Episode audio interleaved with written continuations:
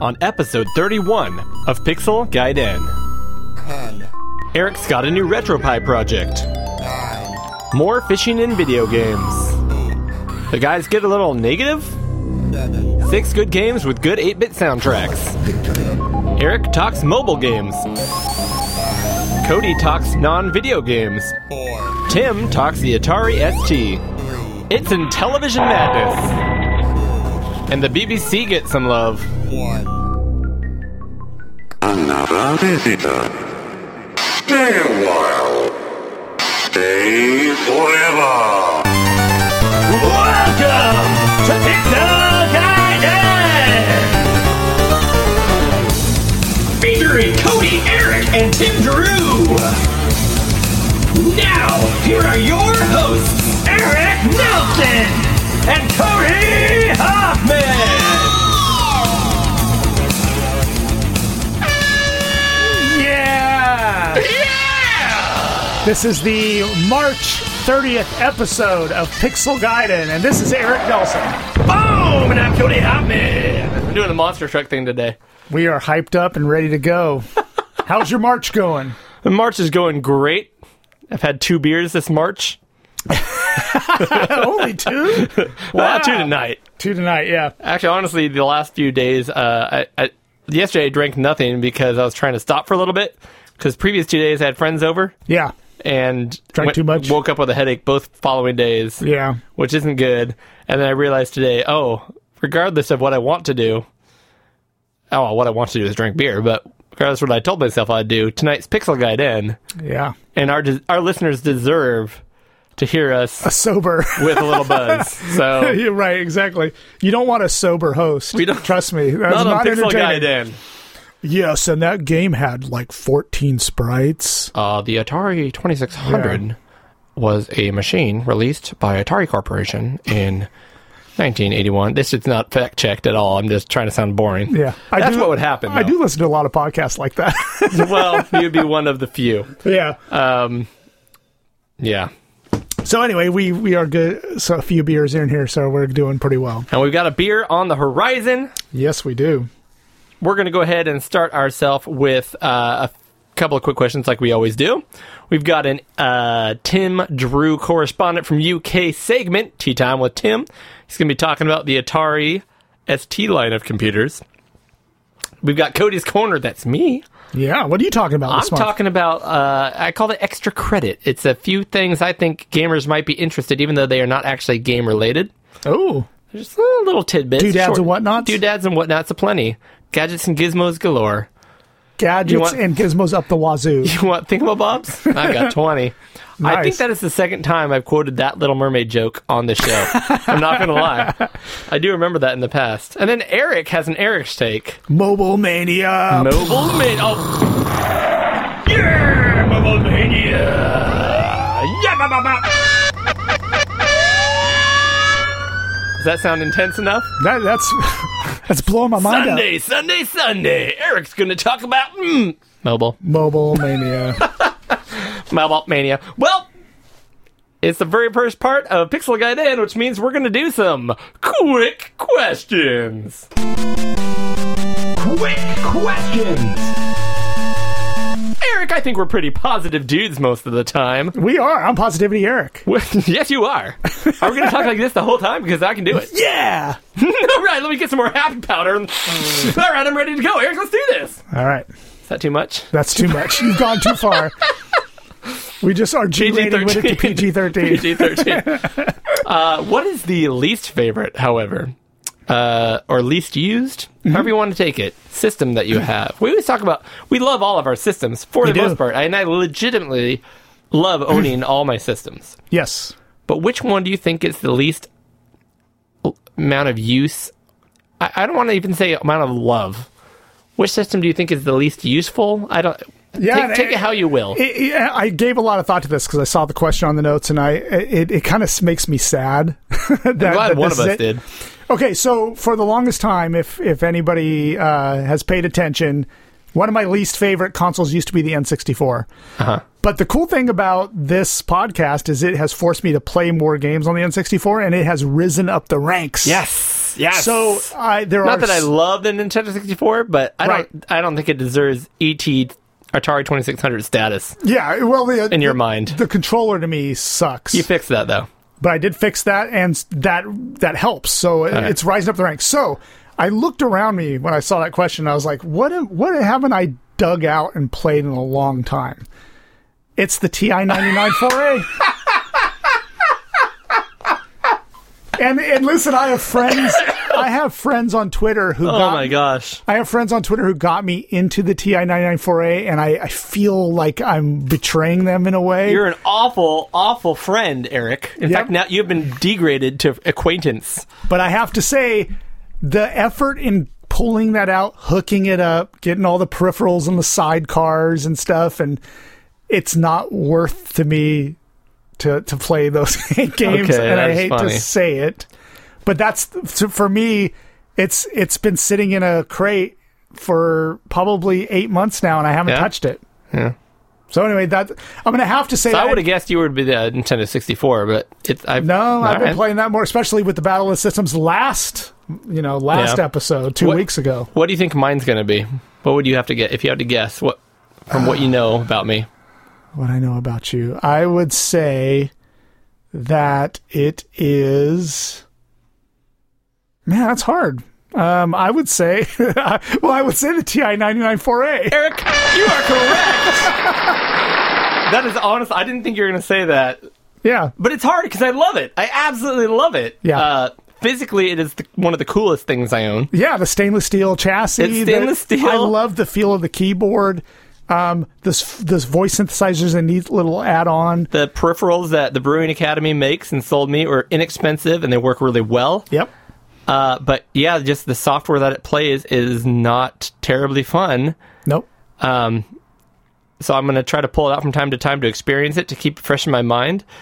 But you're right. That's that's the system that um, unfortunately I think I'm going to give the least love, even though if it was purely based on the hardware and how it looks, it's actually one of my highest ranked. Yeah. But let's be honest, it's not about that. It's about what you do with it, and what I do with it is very little. And I've sunk a ton of money into mine. I mean, I've gotten peripherals, I've gotten upgrades. I got the F18A like video upgrade, so it does like 80 column and and enhanced graphics and stuff. I've, Dude, that is too fun. I didn't think we were going to both agree on that. no, I didn't either. I had no idea. Now here's a real question. Yeah. All right. Um, an evil gnome. oh, you're doing evil now. Good, good, Oh good. no, Eric, an evil no. Why am I using romantic? I don't have anything else. That's okay. Eric, Oh no, not an this. evil gnome Yeah. hops into your house whimsically, Yep. grabs your TI 99 4A, and tosses it out the window, and it shatters into a million pieces. Yeah. Then he hops outside and dumps a big old pile of yogurt on it. Okay. Not good. I hate you, evil gnome. Oh, he's back. Okay. You almost left him out, but I made sure he stayed. Would you buy the TI 99 4A again? I would. I, me too. I would. yep. So I what does would- that say about the system or us? I don't know. But Yep. I would abs. I want to own that. They, yeah, I want to own it. And to be honest, in a f- few months, I a game will come out for it, like a homebrew or something, and I'll be like, hey, you know what? I want to dig that out and try it. So honestly, when it comes to microcomputers, wedge computers, Mm-hmm. the ones I use the most are the ones that have the, the most hopping homebrew. Co- Of Community. course, yeah, And so Commodore is tippy top. ZX Spectrum has now become right below it. Mm-hmm. yep, Especially once I get into my get my next and I can play all of the games. Yep. Because I have a standard 48K, which can only play about half the games that come out nowadays because they're usually Mm-hmm. you know advanced with sound and stuff. right. MSX, The MSX has, is Amiga? probably third. yeah, an Amiga. I mean, The Amiga, well, the Amiga is a whole different thing. We'll get to that in a little bit because I'm trying to find a setup that works well for me, which Yeah. I have not found that. But um, I have I have all the wedge ones, so I darn well should be able to figure that out. Yeah. Um, but yeah, Amiga is definitely going to be up there, and then Coco is probably up there, and the Atari is actually pretty darn good as well. The Mm-hmm. 800 XL. I'm just kind of looking up there. Um, I even the VIC 20 gets a lot of love. yeah. Um, And I was trying to think of my consoles too, because I wanted to add because, like I said, my N64 is in there for me, but. I I go to my consoles all the time. Whatever Yeah. PS1, PS2, Saturn, Like the, all the ones that you think would be rare, like Master System, I still boot those all the time. Honestly, well, see, the only other the only other caveat would be I have a couple of systems that I just haven't gotten working the way I need them to. Same here. The plus four. Yep, plus four for me. It's ColecoVision. Okay, yeah, yeah. My yeah. ColecoVision's teetering on the brink of like non-functionality. So Is it that, or do you think it's the output? no, it's both the output and the power supply. Oh, okay. Like I, yeah, I'm the not power getting. supply is a tricky part. Yep. So uh, you know, I'd I'd play that more if I had a nice system like my Intellivision. Mm-hmm. If I had a nice nice thing, I would use it more often. But I, I th- honestly, I'll probably just have to go to the drawing board and buy another ColecoVision. Gotcha. Like, like one in better shape. I think probably just the power supply, but that's going to be the same price. Oh. When I got my ColecoVision, I was like, I, I'm going to buy a five dollar one and fix it up because I don't care if it's not working. Big mistake. Yeah. It. I mean, I I still haven't got. I got it working halfway. It just doesn't work real well. I only have a few systems I really don't use that much, but like I said, the, the plus four I don't have working correct yet. I Mm-hmm. really want to dig into it though. Uh, honestly, the Apple, my Apple too. Um, I really haven't touched it. I Mm-hmm. That- Oh, really. That's too bad. It- But, part of that is because I haven't figured out to get how to get mine to work correctly with the floppy emu, the the SD card solution. yeah. which yours does. I, I'm gonna have to spend a day with you if you, if we can do that. Mm-hmm. Of again. course, yeah. Figure that out. Um, the Fairchild Channel F, which I don't have working yet, and I want to. That's a future project to get that thing working. Yep. Um, You know what came in the second? Magnavox I don't use very much. Oh, the Odyssey. Odyssey two. 'Cause I remember but I you knew got I that. wasn't going to use that very much. I probably Yeah. used that less than the TI ninety nine. Right. And uh, next might be the the Atari seventy eight hundred. Honestly, See, I want to get an Atari 7800. it's another one th- I, I would recommend you own it. I would still want to own it, but that probably gets You know, less, what, less love than most stuff around here. Too. you know what came in second for me for least used systems is probably my Mac Classic. Okay. Yeah. yeah. Oh, You know, the little yeah. black and white Mac Classic. I loved it when I got it. I was super into it for about a month, and then it just sits in my closet now. I haven't even booted it up in probably eight months, seven months. See, but uh, you say that eight months, now, and I don't think you've ever told me I haven't booted that up in years. No. I mean, you you pop everything out and experience it, and that's the point. With, they're not just sitting on our shelves looking pretty. They're No, I don't We're- think we're there's using anything them. I haven't used in years. Yeah. So, frankly, you know what? You know what? For years, probably my Xbox 360. okay. okay. yeah, Mine gets a lot of use just because of Just Dance. that's good. That's My, a- my girls play it all the time. That's but yeah, perfect. As Yeah. a console, I haven't used that in a while. in all your years of gaming. Who is your favorite villain or boss in a game, and why? So I, I did have a hard time picking this out because there's a lot of good ones, but there's nothing that really sticks out. The only one that kept popping in my head would be Mother Brain from Metroid, the original Metroid. Yeah, You did you fight the final boss in that game? I don't think I ever made it there, but I've So- seen it in videos and stuff. So Metroid is one of the first games I owned, being an NES game, and um, I actually never beat it legitimately until a few years ago. Okay. when I said I want to play it front to back, because when I was a kid, the first thing I learned, even before I owned the game, was that you could go into the password screen, type in all lowercase Justin Bailey, Yeah, and then your second line was all dashes. And you do that, and you become.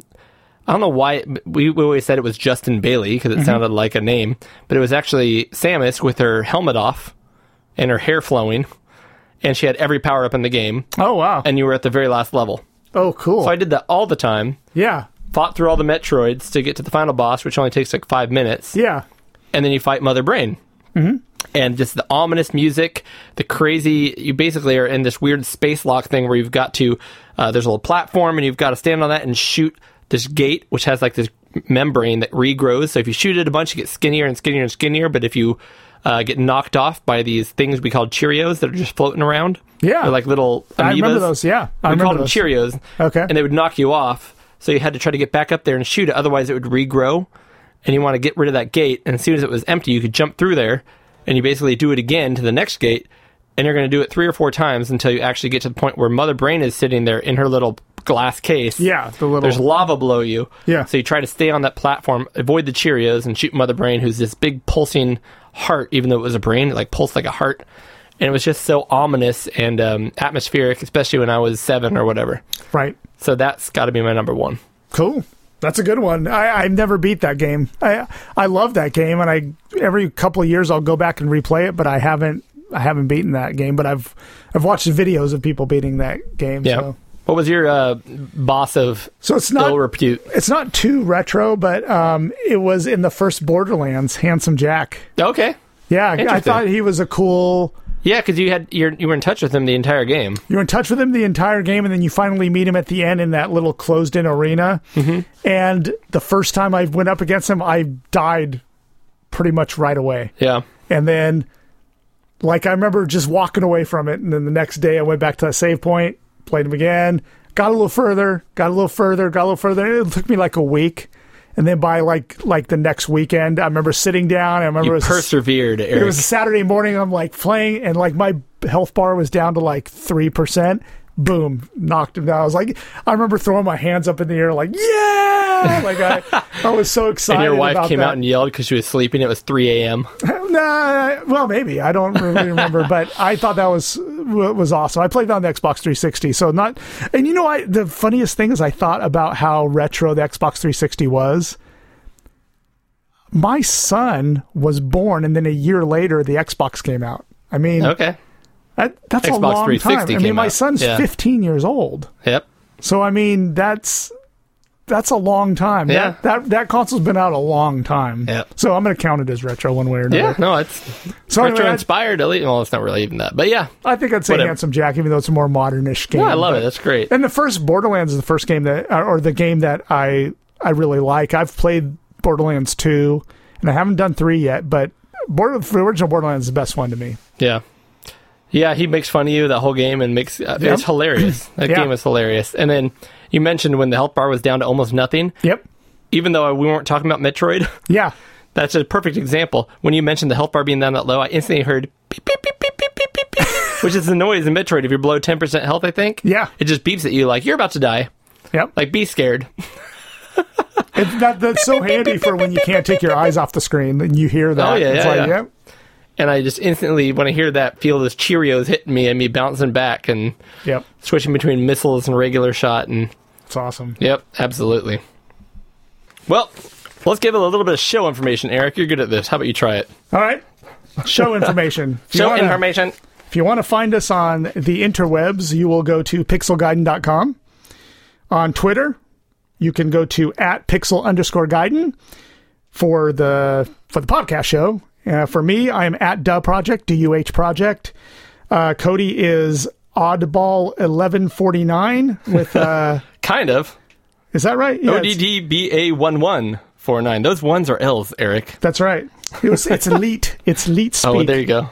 Cool then- guy style. And then Tim Drew, our UK correspondent, is uh, at Sanction Sanction Sanction. Sanxion, S A N X I O N. You can review us on Apple Podcasts, and if you do so, we would really much appreciate it. You can email us at podcast at pixelguiden.com. And for me, at least, that's my favorite thing to do is get emails. And Yeah, I- please, please do interact. We love it. yeah, whether You don't have need to be uh, something- a, a, a Patreon supporter or anything. Nope. Just ask us questions. Ask us questions, tell us what you like, what you don't like. I, I'd like to hear everything. Absolutely. And if you tell us you don't like us, you, I'll tell you you're wrong, but at least we'll hear from you. All right. So we are also on patreon.com if you want to send us uh, a few bucks a month uh, to support the show. We do definitely appreciate it. If you support at the $3 or more level, you get to be part of our Patreon supporter announcement every month. Yes. Well, twice a month, really. Which is at patreon.com slash pixelguiden. Thank you, sir. So, speaking of which, let's go ahead and list our patrons, as we like to do here on the show. I use my online random adjective generator to describe each of our viewers, uh, Patreon supporters. And I like to do it in a unique way every time. So, this time, Eric, I'm going to pick just kind of a. It is, it's going to be bad. I'm not going to try to do a specific accent, because then I'll be offensive to somebody. This is just a generic, some kind of accent. Uh, but we're going on safari, Eric. All right. Hello, ladies and gentlemen. Oh no. Oh no. Welcome to the Pixel Gaiden Animal Wildlife Conservatory. That's, that sounds like a thing, right? Yeah. Let's hop in the Jeep and see what we can find. Ooh, look up on the left. We have the largest marsupial in the world. It's the tangy Tim Drew. Over to your right, in that pond, you'll see the water dwelling boarish Tim Oh, Tessier. Here comes a large canopy of trees. Up in the tree, you'll see hanging the smart Henrik Lorful. Nice. Now, if we can just slow down a little bit here, this next creature is very slow and very quiet. It's the old fashioned Gary Heather. All right, keep your arms and toes in the vehicle, ladies and gentlemen, because the righteous Dustin Newell is coming up in the next exhibit. How am I doing, Eric? You're doing great. Sounding good. All right. Ooh, next we have in the uh, up in the canopy here, caged in our uh, our largest exhibit in the conservatory. It's the largest wingspanned European bird, the un oh United, the United Matthew Ackerman, the untied. the untied. No, it's United. It's United Ma- Matthew Ackerman. Hey. Now you'll notice the extraordinary haunches on this next one. Oh, oh my. It's the quirky Daniel James. now, look quick, or you'll miss him.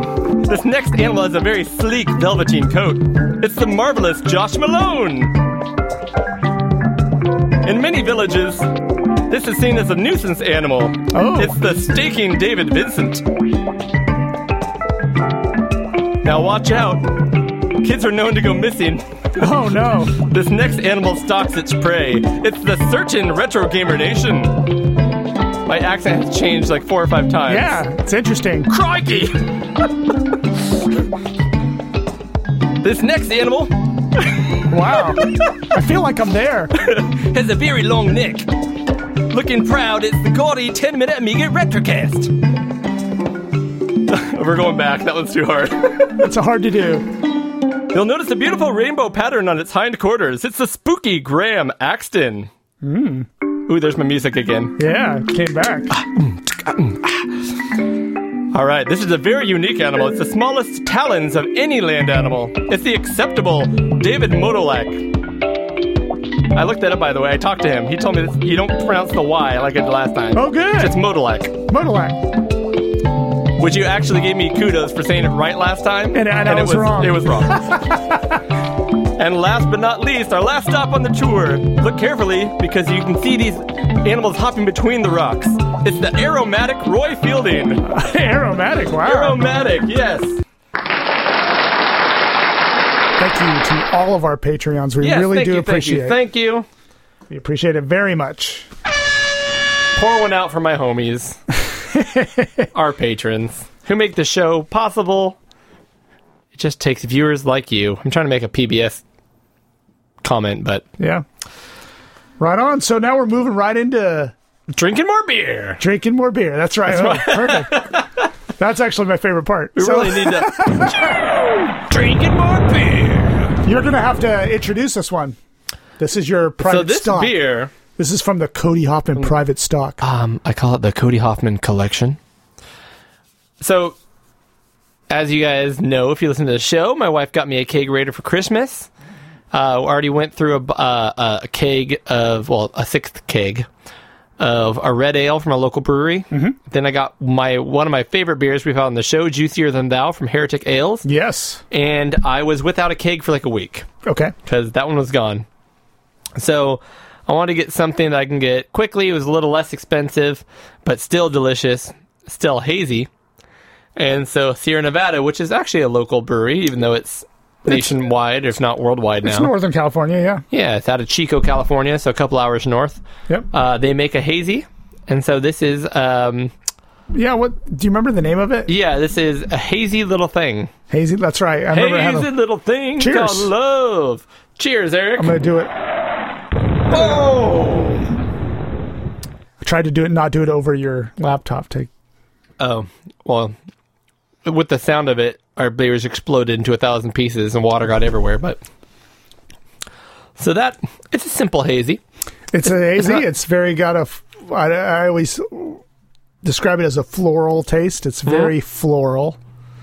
Or like hazy. When I what I liked about it is when I poured it, it poured perfectly. Not a lot of head. I mean, it was pretty good good, amount of head. pretty easy one to pour. Um, I could smell it as it was pouring. So it Mm-hmm. was- Aromatic hops, yeah, definitely, unfiltered, so it's nice and hazy. yeah. Sierra Nevada's been around a long time. Yeah, but they haven't been making hazies for a long time. This is fairly new to them, but Right. because of their footprint, uh, this gets into a lot of local bars and things. Yeah. So We're gonna let this settle a little bit and then rate it later. Or you want to? However rate you it want now? to do it, Eric. I've had this one multiple times at multiple places, so Let, let let's sit on it for a All bit. right. Maybe in the middle of the news, I'll break. I'll break in with a with a news alert. we're not doing news this time, but we'll we'll Well, have a news that's what I alert mean. in the middle of catching up. This coming in, oh, beer is good. news to me. Um, yes. There you go. I was looking for a good sound effect for that. Uh, guys, we're going to have an awesome episode. We already talked about a few of the things. The other thing we did not mention that we're going to do is uh, our sixth good game segment, Yes, in which we're doing games with great 8 bit soundtracks. great eight bit soundtrack. Good games with eight Good games. eight bit soundtracks. Good Uh, soundtracks. Yes, so it has to be has to be one in the one and the other. Well, I got lucky on that one because I focused on the soundtracks, but they're they're all good games. Um, so we're gonna hear a little music a little later on. That should be good. Yeah. Uh, but until then, we're gonna go ahead and catch up. Usually, we like to do this with our buddy Tim Drew, Yeah, uh, who is normally able to join us on the show. Um, he is not gonna be able to make it today. We have a few things we wanted to talk to him about, but in the essence of time, we're gonna talk without him. Sorry, Ah, Tim. Yeah. Well, Yep. sorry, Tim. Pour pour one well, out you know what? We'll for my catch- homie. We'll talk about it, but then we'll, we'll also also ask him next time he's in because I'd like to get his feedback on it too. Yeah, absolutely. Um, but he will be with us in spirit and with Tea Time with Tim, Yeah. where he talks about the Atari ST computer line. So Perfect. let's jump right in and catch up on what we've been doing, Eric. Yes. Catching up with Eric and Cody. So, right off the bat, regular listeners know I like to brag about all the games I beat. In contrast, I talk about all the games I didn't beat. Cool. So, good news for all y'all. I only beat one. oh, I, I kept it Slow simple. month. Yeah, and I actually almost had it all finished. If you- Last episode, I talked about Blazing Chrome on the Switch Mm-hmm. and how there was uh, five levels total, and I had already had four down, and it only took me like an hour to get through four. Well, the last level probably took me an hour of playing it oh to beat the last level, Yeah, but I beat it. and that Game was, was not that difficult. I was expecting a lot. Blazing Blazing Chrome. Blazing Chrome. Okay. yeah.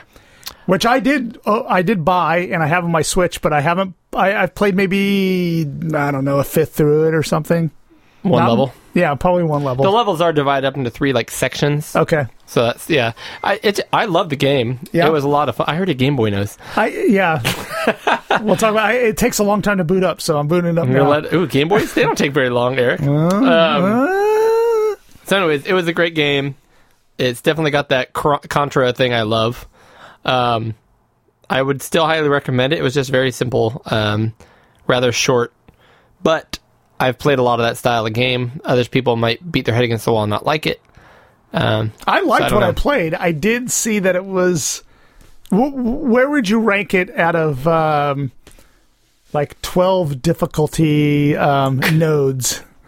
Like like twelve difficulty nodes. What would you rank it in its so difficulty? I, I don't know how to answer that because difficulty is very subjective. It Some is. stuff clicks with people. That's true. it's a run and gun. So if I was going to compare it to other run and guns, Mm-hmm. um, I don't know what would you consider a run and gun that's a twelve. The original Contra was really difficult. It was very difficult. A lot of people considered Cuphead really difficult, but I don't think that was as hard as the original Contra. I don't think it was as hard as the original Contra. I think it was still pretty hard. So if I put Contra at twelve and Mm-hmm. Cuphead at See, I would say nine, but maybe for ten if you didn't play a lot of run and guns. I was gonna say nine. This would be to me. This was like a five. Oh really? So it's easier. Oh yeah, I haven't tried. I haven't gotten far enough to really have a cohesive. and I played it on, Uh, opinion on it. on normal difficulty. Yeah. and the fact that they give you like a bunch of lives and you get like three continues and then you Mm-hmm. go back but i mean there's checkpoints Yeah. so it makes it easier i mean the gameplay itself is probably more difficult but the fact they give you those checkpoints more often means it's not as difficult How did you like the ending? i couldn't tell you what the ending was Oh, you didn't finish it? no i did i just don't remember right now Oh, you don't remember it?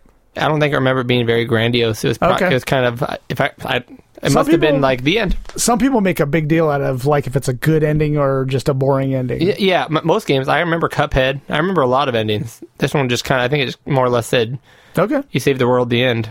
fair enough. So, but I liked it. enough. It was good. Okay, I got it on sale, so it was definitely worth what I paid for it. yeah. Um, I also played Owlboy. Oh, okay. Uh, I bought this a while ago physical, okay. It's considered to be one of the most gorgeous pixel art games available. And it got really high rankings. It was getting like n- at 90%, 90 plus percents on rating sites. I don't really enjoy it. It's a good game. I've seen it for sale, but it never, it never, it never uh, enticed me to buy it. it's weird. It's I thought it was going to be like a Mega Man style or some kind of platformer, and really you're an owl boy. Mm-hmm. Uh, so you pretty much can run around and you jump, but when you hit jump again in midair, you start flying, and then it becomes like you're f- flying, but you can't attack except for the fact that you can pick up your buddy who who doesn't fly and has a gun. When you pick him up, you can aim with the other stick and shoot with him and then you Okay. get other characters that you can swap out with your buddy because you can teleport them in and out. It kind of just becomes a control convoluted nightmare, Yeah, and it's Does- very linear, even though it tries to give you the feeling of it being. it's like one of those games feels like open world, but it's really It's not. It doesn't even feel that open world. It's pretty linear, and I don't know. It's just kind of. It almost feels when I play it, it feels like a task more than fun. So I think I'm done with it, um, which surprised me because it got such good reviews, which just Yeah. kind of goes to show. Re- uh, I kind of take a review that if if it gets like a seventy five percent or better, and it looks like something I would enjoy, I'm gonna try it. Yeah. because I might love it. It might only get a seventy eight percent, but it hits my boxes. And if another game I look at and I'm like, I don't quite get it, but it's rated so high, Mm-hmm. doesn't necessarily mean I'm gonna like it. no. I do that all the time. Like I, those highly rated games I got there, I was like, I, I guess I just don't click with this game. Yeah, I don't know. I'm kind of losing my faith in ratings. I'm going to be honest with you. Yeah. Um, there's so many games. I don't want to sound like I'm trying to be nose in the air like video game snob guy, but there's so many games that when I play them, I'm just like, this isn't clicking for me. Does uh, does Owlboy release pellets of the bones of his enemies? I would play it so much more. and then there's that when you hit the pause screen, there's dissect mode, so you can go ahead and dig through and see Yeah, who you see killed. what's- yeah, see what's that'd up be in there. awesome. Like eighth grade science. that would make the game like two more points interesting. yeah, yeah. It'd become an eighty percent game for me. So, anyways, that was Owlboy. One more uh, Switch game I wanted to mention because Yep. you've mentioned it in the past. oh yeah, and I love this game, but I So- for some reason I haven't gone back to it. So, So tell I- me about it. I dug into. First of all, I dug into the side tangent. Um, Slay the Spire, oh yeah, beautiful game. which I was l- really looking forward to. Totally lived up to the hype. Loved it, and it's a very strategic deck building card game where you Mm-hmm. work your way up and then you get as far as you can get. um, you kind of get some extra powers as you go, but for the most part, you just get better at playing the game, building better decks. right. Uh, there's some luck in there, uh, but it's mostly strategy. You can pick different strategies depending on how you. It's a great And the- game. The combos are great. in that Highly game. suggest that card, Yeah. uh, card game. Yeah. But um, I did beat it with all three guys. Therefore, I got the little trifecta, and I've kind of done everything you can do in the game. Yep. So, unfortunately, I'm done. I would love to play more, and I could. So now you're just sitting waiting for a Slay the Spire 2. So I was waiting for another card game. Yeah. because I love card games. And I loved um, uh, the card game on Battle Clash on the Neo Geo Pocket. Yo, Card that's a Clash. beautiful. I love that game. Great game. Uh, and the same thing in that game. I got to the point where it just all of a sudden got like right at the end got so hard that Mm-hmm. I realized how much more grinding it was going to take to build your deck to beat the final boss that I just couldn't. Yeah. Anyways, you had mentioned SteamWorld Quest Hand of Gilgamesh. Now, SteamWorld Quest is a series I've already enjoyed. I love SteamWorld Heist, Yeah. which you've tried. Mm-hmm. That's my favorite. It's like a strategy. It's almost like a strategy, almost like a platformer kind of, but the characters are so big on the screen, it's It's disguised as a platformer, disguised, yeah. but really it's almost like Valkyria Chronicles 2D platformer style. Mm. That's right, where you kind of call your shots. turn based. I'm going to go here, hide behind this thing, Yep. and shoot this shot here, ricochet it off of here, and try to hit somebody. Yeah. Really cool game. Loved it. Played all the way through that in like eight, ten hours. Mm-hmm. Not a terribly hard game, but a lot of fun. Yeah. Then I tried SteamWorld Dig, and that was a very high rated game, and I liked that okay. Yeah. Uh, not as much as Heist, which actually got a lower score, but that just goes to show what we just said. So I wanted to try this game because it was touted as like an RPG card battling game. Right? I will say I'm loving it. Good. I will say that it is 80% RPG and only 20% card game. Yeah, I, I have to admit it's been several months since I've played it, but I do remember it being pretty heavy, more RPG, which I like. Yeah, no, I like RPG, so I mean, I was Yeah. digging it. So the game, I mean, most of your time is spent picking cards, but that is just the way you use the battle system, where it's more like a JRPG, where there's three people on each side or whatever, four people and three or whatever, and you check who choose who you're going to attack with which attacks, and the attacks happen to be cards. Yeah. So there's some luck on which cards you draw. You can build your deck to a point, um, and you can also there's some benefits like if you ch- through choose three attacks from one cha- all from the same character, then you get a fourth attack for free thrown in. Or there's uh, team attacks where if you attack with one character and then use this card from another one right after it, it like doubles the damage. Yeah. So there's some cool strategic elements, but ultimately you're walking around a world, a level. There's levels, and you're collecting treasure and stuff, but you're killing characters, leveling up your character. There's save points where you can fill up your stats again. When you do that, all the characters in the level show back up again, so you can go back and and grind for higher levels. And eventually beat a boss and can now go to the next level. So it's very much a JRPG with the card based part of it is just a um, a vehicle for the tactical s- battles, I guess. That being said, I do love it. Um, it is very good. It does a- not slay the spire, No. which is great. But this is good, and uh, I really enjoy it. I love kind of like sitting in bed at the end of the night and playing through a few battles and being able to stop it there and keep going whenever I want. Yeah, I, it's a great game. Uh, but I agree with you. I think Slay the Spire, if you're looking for a card game, Oh, that that is a great game. it's a better card game for sure. That's I I, I love both those games. I need to get back to that Hand of Gilgamesh. Uh, and I, I I assume when I'm quarantined for 14 days with coronavirus or whatever, I'm gonna get to that game. I'm gonna get back to it. Uh, Yep. we joke, but this- We joke. If you haven't listened to our last podcast, we just found out about the first case at our local school district where our kids go. yeah, Uh, we'll see what happens there, but yep. prayers. All right, so this is next thing's about a gift that I got for my wife for Valentine's Day. I, yeah.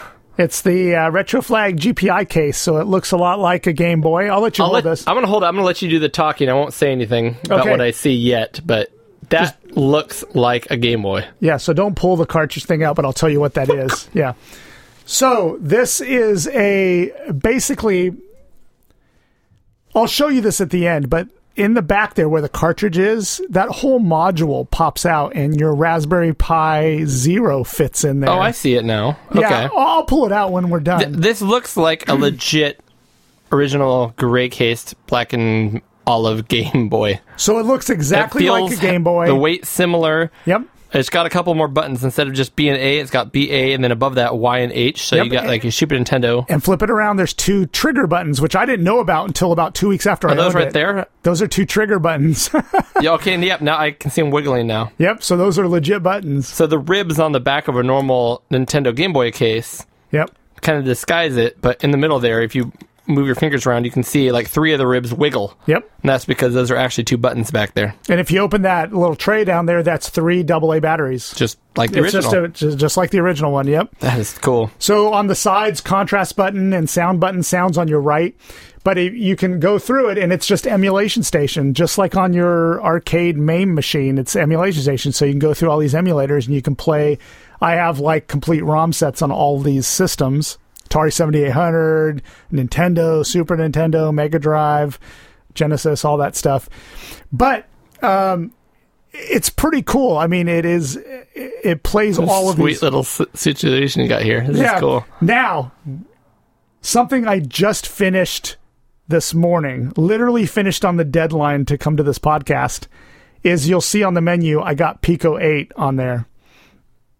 That thing took me, I, I timed myself two hours last night Mm-hmm. before I went to bed. Two hours last night took me hour and a half this morning to finish compiling and installing and making Pico 8 work correctly. Do you remember how many times I've tried making a Pico 8 system? Yep, I do. That's all I'm going to say. So I was inspired by that struggle that you had. Like, I want a handheld system that plays Pico 8 games, right? You, you while you're messing with that, go ahead and go into Pico 8. I am already. I sorry, Yep. I jumped ahead of you. Yeah, and just I go lied into and said Pico I 8. wouldn't do anything, but I already hopped into Pico Yep, 8. and then do the start Pico 8, and then in there you can play all those games, Spaceman Splorf, whatever, and the, s- the sounds on the right if you want to turn that up. But Pico 8 runs great. Now, one thing it- I couldn't get to work in time was you can't exit out. On on all those other emulators, you can hit both of the buttons. Yes. Spaceman Flor- Spaceman Splorf. 8 bit glory. So on all the other emulators on there, when you hit the select and start together, it I goes. suck at this game. yeah, it goes back to the menu. Roy, what did you do to me? But Sorry, So- let me shut this thing up no, so anyway, that won't return back to the menu. So we're just gonna have to shut it off to do that. because it'll exit to explore every time. You know, it, yeah, it'll just exit Explorer. It won't exit back to the emulation station, which all the other emulators will. But I did get Pico 8 to work, and it works great. Yeah, now, let that's me cool. let me show you this. So when you turn it off, one cool thing is I there's a little Python script on here, and when you turn it off, it actually does run the Uh, shutdown Raspberry sequence. Pi sequence to actually shut it down, which is pretty neat. So you can see it running the Instead of a hard shut off. now, the reason you saw me booting this up, like during when you were talking about the games you played, is Mm-hmm. because this thing does take a long time to boot up, which is one of the downsides to it. Like, if you're going to jump into this and play it, you're going to wait probably two minutes for RetroPie to blo- boot up. Now, that See Game now Boy- that I knew I could do the retro thing, RetroPie thing eventually. Yeah. But when I was trying to get my regular Raspberry Pi, I really want it to be like start up, pico eight. That's it. Right, and this is close, but it's not quite there. You Still have to not go, that, but- I kind of like it because now you can play Pico Eight, but you can also go into every other emulator. I mean, I can play Lynx games. Yeah. Atari 7800 doesn't matter and they all play really well. Now this is what I want to show you so the cartridge sport like comes out That's cool. that when you get this in a kit it's just this Game Boy part is already built so you don't have to worry about building this. Mm-hmm. This comes apart and the Raspberry Pi Zero fits in here. And it's got the very c- one it's so cool.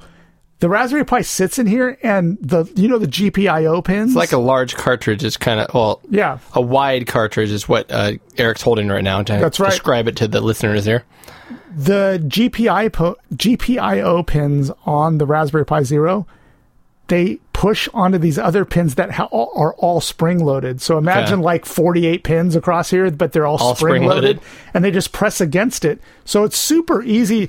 When I when the, when this is like mentioned online as a kit, it's so easy to put together. I Yeah. mean, it took me like maybe 15 minutes and.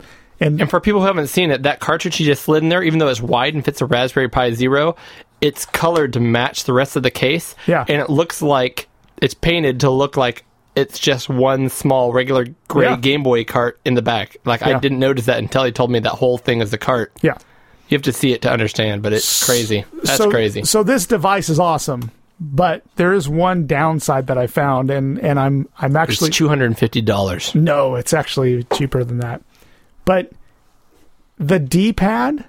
D pad sucked. So it it's sloppy in here because it's too small. Okay. So when you're trying to trigger down, It goes to the right. it goes to left or right a lot. I already noticed that in my few seconds of using it. Yep. So the cool thing is a lot of people having that problem and complaining about it. There's a guy that's on Etsy that pr- that does a 3D print of this. Just the D pad itself. just the pad, but it's Okay. bigger and fatter and fits in this hole better. So there's less slop. yeah. So it won't register left and rights. I mean, people already said, "Oh, thank you. This saved Good. the system." Yeah, because that that was I felt that already, and that Yep. instantly my mind just kind of went. Ugh. Yep, and that's true, and it's everybody's complaint. The funny thing is, during gameplay, it doesn't bother me that much. Okay, During menu, Yeah. it sucks. I was trying to scroll up and down through the NES menu, and all of a sudden I popped over to it the popped next over one another over. emulator Yeah. and it annoyed the hell out of me. So this guy on Etsy does a 3D print, but I also ordered because before I found him, if you get a Game Boy Color D pad, Mm-hmm. it fits better, but it sinks down lower. So it makes it better, but not as good. But this 3D printed one's supposed to be perfect. Okay, I've ordered both of them because I didn't know about the 3D printed one gotcha. Yeah, but it's actually shipping should be with me tomorrow so my next Cool. report is i'll be able to now you do have to unfortunately take this part apart the which is case just of the actual case, Game Boy there. which is screws and then also you need a spudge tool to pry the plastic apart Spudge, that's what it's called love me some spudge. the spudge Um, which is basically like a flat, a large flat head screwdriver made of plastic. made of plastic exactly No, no, Essentially. you're exactly right but See, I it's know um, what I'm talking about. Yep, it's a spudge tool to get this um, apart. And there's there's online things to replace that, but a lot of people like to replace these buttons, which the buttons don't bother me, That but the, seemed all right. the D-pad is. So how much did that thing set us back? Uh, my wife bought it. I really don't remember, but it Okay. wasn't that much. I mean, I bought a kit that also included the Raspberry Pi 0 Mm-hmm. and I want to say it was like around ninety bucks or hundred bucks, something like That's that. not bad. No, with the Raspberry Pi. Yeah, well, th- see, that's my issue with the Raspberry Pi Zero. I it's been out for years now, and I still can't find a place to buy one Raspberry Pi Zero at five dollars, which is the MSRP. Yep. And I've so I've purchased three, and they're always more than that, like about ten bucks. But I still I get still haven't them. seen it for ten. I've seen them like in kits with other stuff for like twenty five. I do not own a, a Zero yet. so I bought My one first for Zero is coming with my Spectrum Next accelerated Yeah, built in. I bought one for the TI ninety nine because there's a way. Oh, yeah? because you can. Um, Our favorite computer of all time. exactly. I bought one because it actually fits into this device that acts like a, uh, a floppy drive emulator. So Love it's that like a, TI ninety nine four A, Eric. yeah. it's a perfect system. I need to add like uh, Perfect. part. Oh, do I have that? No, I don't. I had to use that Uh. up. Um, I have. Fight. What else do I have left here? All right. I'm ready to move on now. Are you ready to move on? Yep. But you can play something else if you want. No, I, I can't find anything good. I'm just using the excuse to play with stuff here. I'm interested because I didn't know what you were talking about here. More shoe More boxes. shoe boxes. What, is, Well, let me just tell you. what does that mean? Look to your right and down on the ground. Yes. Over here. Those are shoe boxes. Okay. I was like, Um, it's not terribly exciting. Uh, so it's my birthday, February 28th, what? Ooh. as you may or may not know. I Eric. knew. I do know you know. I made it special. feels so warm inside. But uh, let me just go over a couple things I got. Um, so my father-in-law was getting rid of a whole bunch of random like Tupperwares and things. Yeah. And for those who know the show, they know that I keep all my microcomputers on hooks on the wall, basically displayed, Yeah. easy to grab and put down on my desk. And then I just need to add all the accessories to plug them in. But where do I keep those? Mm-hmm. Well, I got these for a dollar at Target. These little clear with a white top shoebox. They're plastic shoebox. They're made for like pairs of Jordans and stuff, right? Okay. Um, and I put a label on them. And I've got one over there for my Amiga 500. I've got one for my MSX, my Coco 2, my Atari, my blah, blah, blah, blah, blah. And I need to be that. I keep mine in Ziploc bags, which is not as mean- as good. It works too, but I mean, Okay. these, in some cases, these take up more room. In other cases, they fit big spa- power supplies. And make they it- protect them better. They protect them. Uh, so, anyways, I've got a few more systems since then. I've got the Intellivision. I've got my ColecoVision. Um, we'll talk about that in a second. Um, and I've got more Amigas. So I needed more, and my father-in-law just happened to have a ton of them up in his attic, and so I got a pile of like six of them, so I can put more shoe boxes with.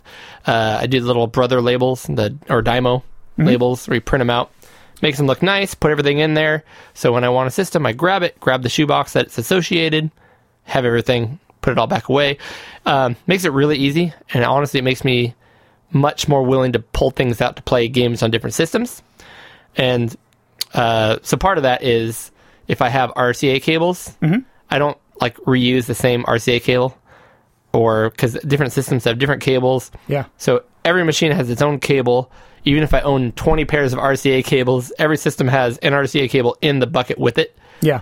because I don't want to sit there and try to find something that I put with another system.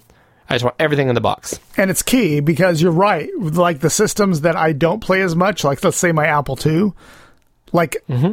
if I keep it in a bag that I can't find right away, I just don't want to play it. Yep. So I don't go to g- grab it. So you're right. Yep, that's why I have them all out here, and I'm going to put more out here. So it's just grab the system, grab the box that's right there in front of me, Perfect. open it up, and uh, I don't have perfect. Eric, why don't I have perfect? I'll, fight. Just Fight. pretend fight is now Okay. perfect. From now on, I'm just gonna say fight when it's per- when I mean perfect. There you go. um, a few other things I got uh, really Ooh, quick. yeah. Uh, it was on my Amazon wish list, so people just hopped on there and grabbed stuff. Yeah. Uh, I got this rec- RetroTech book off Amazon. It was like 12 bucks, Oh, interesting. but I didn't want to buy it for myself because I don't know why. I want to have something on a wish list. It's actually really solid. Um, hardbound book yeah. for 12 bucks on Amazon. Um, who wrote that thing? Who wrote it? Let's see. The nostalgia nerd, The Nostalgia Nerd wrote that, who I honestly don't know who that is. Peter Le- Lee. That- sure, The that's what I was nostalgia going to say. nerd. Yeah. there's a lot of retro books out there, but for 12 bucks, a hardbound book, it basically gives you one or two pages on pretty much any system you can think of. They kind of do a brief description of it, and then they show three games saying, hey, here's a game you have to check out because it's technically impressive. Yeah. Here's a game that's probably one of the best games on the system, and here's a terrible game you should never play on the system. And it's just a fun read to dig through there and flip through there. Um, I like uh, m- feeding my own consumer whore mentality and flipping through there saying, "Do I own that? Yep. Do I own that? Yep. Do I own that? Not yep. Let's go Right. fix. Let's go fix that. Let's hop on eBay. Because I just saw the 3DO in here. I was like, I, Ah, I, had don't it- have one yet. I had a chance to get one, and like, uh, so no, it's a great book from reference book, and it, you literally could use this as a collector's guide for completion. Yeah. like, well, I don't have that. I'm gonna go get it. Yeah, there's nothing exceedingly rare in there. It's all fairly common stuff, but it's a lot. Uh, It's clearly written by a Brit, just because a lot of the systems in there are England centric. Well, it is. I noticed an Apple II in here, which wasn't really in Europe that that prominently. True. So I mean, True. He did seem to go outside. Yeah, um, there was a lot of images where they show. You, can- you can usually tell if they show the Sega Mega Drive before they show the Genesis. That's right. Yeah. and they mentioned the Genesis later. So things like that. But um, I don't know, twelve bucks a killer little book. that I- is. I That's- love it, That's really neat. uh, and it's hardbound, which is nice, so I can display it, and the spine looks beautiful on my shelf. Okay. Um, last thing that I want to mention, Mm-hmm. I got Yes. another thing that was on my Amazon wish list. This is Ooh. beer related. This is not game related. We are a beer and retro gaming podcast. My after parents all. got me this, not knowing what it was, because Amazon. They just bought something off my list. okay. Do you see what it is? Let me check it. D style keg coupler. I've got a cake coupler. I don't know what that is. Okay. I'm going to be honest with you. Perfect. I'm losing So- my beer credentials here, but No, that's fine. You don't. I you don't know. You don't. You haven't gotten into the keg tapping I have world yet. not. I have not. So I got my kegerator for Christmas Yes. Mm-hmm. for my wife, which allows you to have a spout to pour beer. Yes. Below that, into the refrigerator portion of it, you have a a, a line that feeds your beer from the keg Yep. to the spout, which connects to the keg coupler, which actually makes that connection. Yep. And the keg coupler also has a tube that connects to it that's being fed from the CO2 bottle outside. Right. So you've got beer, you've got CO2, you shove them together, force them up through the faucet, pour beer, which Uh, you just did, and we are drinking it. I support all of that so far. Yep. So what I did is, as soon as I got my kegerator, which I didn't even ask for, my wife was glorious and thought I should own one of these. You got should. it for Yeah. us. Let's be honest, she drinks a lot of beer too. um, I instantly, within a week or so, went, "How cool would it be if I could fit two kegs in here?" Ooh. Because they're sixth kegs, they're skinny and tall. Mm-hmm. So when I got my second keg, I didn't return the first one yet, and I checked, and yes, they both fit in the kegerator. I can Oh. fit two beer kegs, uh, sixth kegs, which are the most common. Okay. They hold about 60 cups of beer, uh, 60, uh, 16 ounce glasses of beer. Um, and so I instantly went on Amazon and some websites and did the research, and it's like, well, here's all you need to convert your single tap to a double tap. And this keg coupler is for the other second keg if I ever want it. So they bought me this, which is beautiful because my wife's like, you, we don't need to have two taps, Cody. Like, one's enough. I got you this thing. In my mind, I'm like, it's not that much to make it fit two kegs. And she's like, Yeah. we don't need two kegs. I'm like, options. So my parents went ahead and jump started the process. I now own the coupler. All I need now is the double tap tower and a new line. That's And what I was going to can- ask. So you will literally have two taps. I will have two taps with two types of beer. Nice. I just need to, well, I have one of the four items I need to do that. One of the four. And I can't go back now. No. That's, have you ever done that when you were a kid? You're like, you went out and bought a game for a system you didn't have yet and told your parents for my birthday, I want this because I have a game and I don't have the system. That's right. Yeah, absolutely. absolutely. I need the system now, otherwise, this game is worthless. I have to do it. That's awesome. So I have the tap. I just need the tower and the pipe That's cool. and a CO2 diverter so I can break one pipe of CO2 into two. But that's, I mean, this is all easy stuff. You can get all that stuff. Yes. But the two kegs will fit in there. That surprises me. That's Yep. pretty cool. That's exciting. Right More on. beer. That is awesome. Ah, and you got me a couple things, but I guess we're going to get there just a little bit later. Oh, I think this one will be quick, but I thought I didn't know if you had ever seen one of these. So this I got on Kickstarter years ago. I'm very aware of what it is. I've never touched one. Okay, so let me turn it on for I'm, you. I'm reaching for it because I want to touch one. blind here. You are holding a red device with a plastic covering with a D-pad kind of and buttons. so that is an Ardu Boy, which I got on Kickstarter. So that is the Kickstarter edition, as you can see on the back. Yeah, uh, it's actually metallic on the back, which is nice. Yep. And I've had that for years. I got it on Kickstarter. You can plug it in USB into a computer and you can change the game. There are hundreds, if not thousands, of games for that. Really? That many? Yeah, there's tons of games for it, little little games that people make. Um, but um, it's been sitting on my desk forever. Like I don't really play it that much. I mean, it, every once in a while I'll load a new game up on it or play it or whatever. Um, but it was my daughter's electronic. Like they have an electronic hour where I just got the high score. perfect. Well, there it doesn't say. It doesn't save the high score. Eric, don't destroy my hopes and dreams. But um, so my daughter was like, "Well, what am I going to take for my electronics hour?" She could take like her little. She has like a little tablet or whatever. but Electronics hour, huh? She did that. Yeah, they have a little electronics hour at school.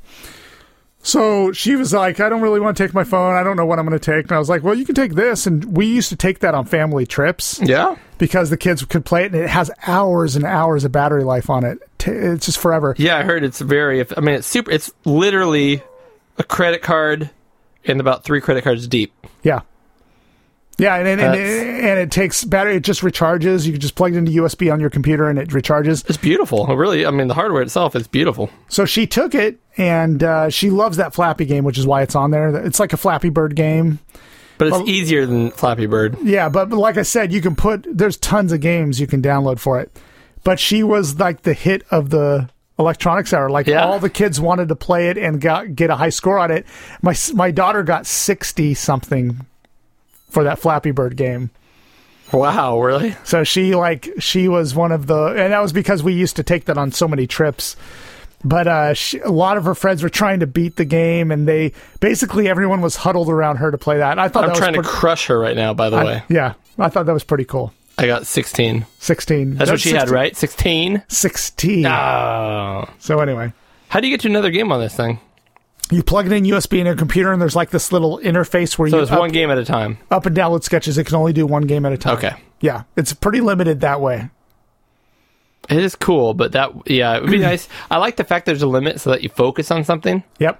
But it'd be nice if it would be like, all right, there's 10 slots. Yeah, and I remember there Something. was like a little asteroid style game that I really liked on there. There's like a there's quite a few little shmups on there, Yeah. but the screen's not color; it's monochrome, but it is like that kind of almost uh, e ink bright LED. I mean, it's a No, it very looks- bright it- screen. It's it's very unique looking. Yeah, it's Um, got a nice sound for something that is a credit card size that doesn't even really have a speaker. I mean, you know what I mean? There's got to be a speaker somewhere. I heard it. It's in there, but I mean, it's it's hard to I couldn't see. find it. Yeah. So anyway, I just thought it was a neat story. My daughter is took neat. it, and she. The kids just I were remember like, that thing actually had a very successful Kickstarter. There's a lot of those things sold. Yeah. And you can still get these. I mean, they're they're not hard to get. You can still buy one. Really? Yeah. I might I might pick one up. Yeah. They're they're fun little games. I might grab that.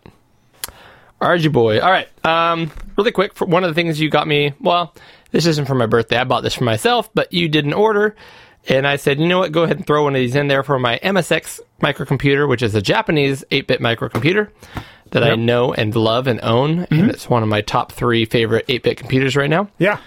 one of the downsides to the computer, if you want to call it that, is that even though it uses a standard 9 pin joystick port, if you plug in a standard 9 pin joystick or Mega Drive controller or Genesis controller, Atari controller, um, Any nine Competition pin. Pro, Wake, Yep. any of these sticks that are just standard one button or two button plus a D pad or joystick, they should work on everything. the MSX has a couple of the pins flipped. That's right.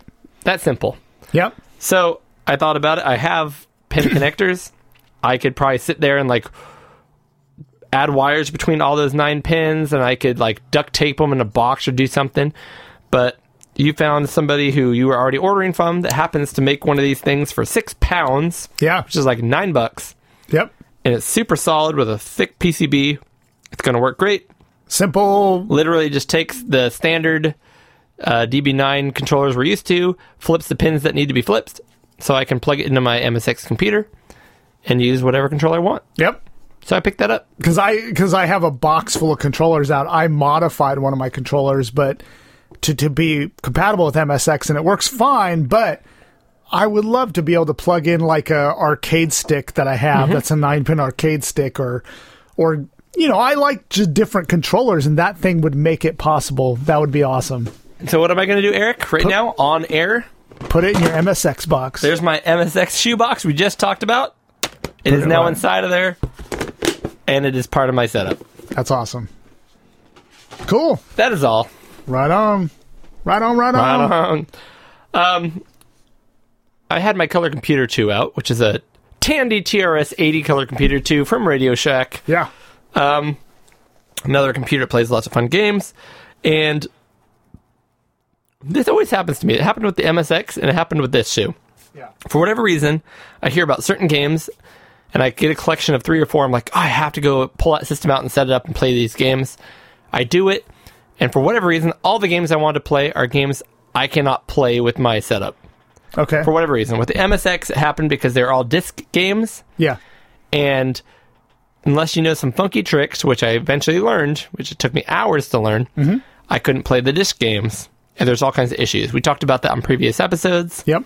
After like four to five hours of research and completely destroying my flash cart uh, software wires and have to rebuild it software wise, I learned how to do it. Same thing, kind of to a lesser extent, happened with the Coco color computer Um, the brewing company they're called the brewing academy i'm sorry out of woodland california here happens to make all these great cocoa devices Yeah. uh, is that no that's not the brewing academy i'm sorry they they make the atari of devices They make and the Atari ones, but I thought that they don't do the Coco. No, no. Coco's somebody completely they do the different. Yeah. ti-99 That's right. Because I our- that's our where I favorite got mine. computer. Yeah. Anyways, there's another company. I can't remember the guy's name. Actually, it's a dude. He makes the uh, uh, Coco two or the Coco SDC, Mm-hmm. which is Coco SD for an SD card, C for card, I guess. Mm-hmm. Great device. Mine's white. It's beautiful. It fits right into the Coco. I love the way it looks. And it plays most games perfectly, except for all the games I wanted to play at that time, of course, which were multi load games Multi-disc games. multi disc, right? Yep. So most Coco games came in cartridge, one file, easy to load up, play, awesome. Multi disc games, couldn't figure it out. Yeah. Was trying everything. I could load the first file, then it would ask me for disc two, couldn't do it. There's buttons on the cartridge that say swi- swap disc, hit that, nothing happened. Frustrated, asked you, and of course, in my mind, every game is multi load and I can't load them. And then you, of course, said, I've used this thing for years and I've never had a multi load game. Right. I've never tried one. Yeah. So I'm like, you know what? Aaron from the Amigos does the Coco show. He probably knows how to do this. So I tweeted, uh, tweeted, tweeted. Tweeted. I yeah. twatted at him. I twatted. Don't say that. Oh, we just lost our G rating Oh, Where's my Oh, again. button? No, from below. There we go. PG If you thirteen. s- try to s- to swat, uh, it's swat. You swat a fly, right? Right. Yep. So if you past tense tweeted, Don't say Nonetheless, it. Don't Aaron- say it. Aaron from the Amigos helped me out. Yeah. And he uh, he's like, oh, it took me a while to figure that out too. Here's how you do it. Um, and you basically have to go to a sub menu and hit Shift M for multi-load, and then it creates a direct. Anyways, I figured it out. Good. If you want to know, I made a little cheat sheet. I sent it to you, Eric. Um, Yes. and I need to use it because I want to play that game. Yeah, there's some uh, a couple games I played, and they were awesome. They're probably the best games I played on the Coco. Mm-hmm. Figured out how to do it. Thank you so much, Aaron from the Amigos. Um, figured out how to do that. So a few games I played.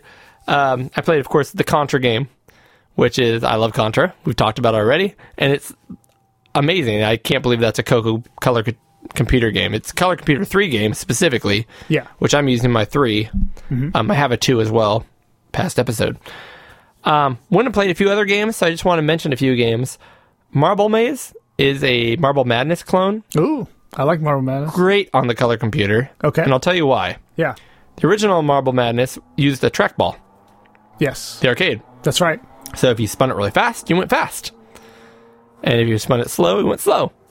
If you go to any other port, they have like hard D pads or joysticks, which are Yeah. The Color on or 64 full off? one's the one I played a lot when I was a kid, and it was just a joystick, one speed. Yep. So if you play this on a color computer with with the actual color computer controllers, Mm-hmm. they're analog. So you actually that that floppy stick that sounds feels like it should be awful. You can actually gently turn it one direction and it'll go slowly that way, or you pull it all the way down it'll go fast that direction. You know, Yeah. so it actually Oh, that's controller pretty, again fits the game. That's one of the f- few games I've seen that takes advantage uh, that people would say, "Oh, you need to use the crappy analog stick with it." there's a number of games where you need the analog stick. There's a number of games where it's terrible. So you just kind of have to know which ones. Um, I heard another good game was supposed to be Cuthbert Goes Walkabout. So I give that game a shot. There's like five Cuthbert games, which are all basically clones of other games, but Yeah. with this character that goes through all of them. It was all right. I was gonna say, who the Um, hell is Cuthbert? I don't know. I, there's a Coco specific mascot character thing. I don't know. All right, Time Bandit was a really cool game. I would suggest highly you try Time Bandit. I've heard they reviewed that on uh, on the uh, Coco show on the Amigos Coco show. Yeah, yeah, yeah. Uh, that's why I tried it. I'm trying to go along with them to a point. Yeah, I, I try. I, I went along with them for a while too. Yeah, so I played that and it was a lot of fun. Um, that's definitely one you want to get a clicky hard stick. You don't want the You don't standard want the stick. analog one, yeah. Very cool game where it's kind of like uh, it's a um, top down, collect them up, avoid the enemies. You can kind of shoot, but only left or right. You get hit a lot in that game, but um, I don't know. You kind of have to play it. It clicks pretty quick. It's it's a good game. But I did find my favorite game on the system. Oh, which one's And Crystal? no one's no. Well, that that game is very cool. I did Okay. play that. Okay. that was one of the multi-load games. yeah, You needed to load the main game, and then it asked you for the level pack, which you have to load separately. So you'd need that, and that was uh, the City of Crystal, I think. The Crys- Something or like the that, Crystal yeah. City, the Crystal City. they were raving about that on uh, the Amigos. yeah, the graphics were really cool. Gameplay was frantic and fast. Um, honestly, a little unfair. Um, okay. Definitely worth playing. One of the best games I've played.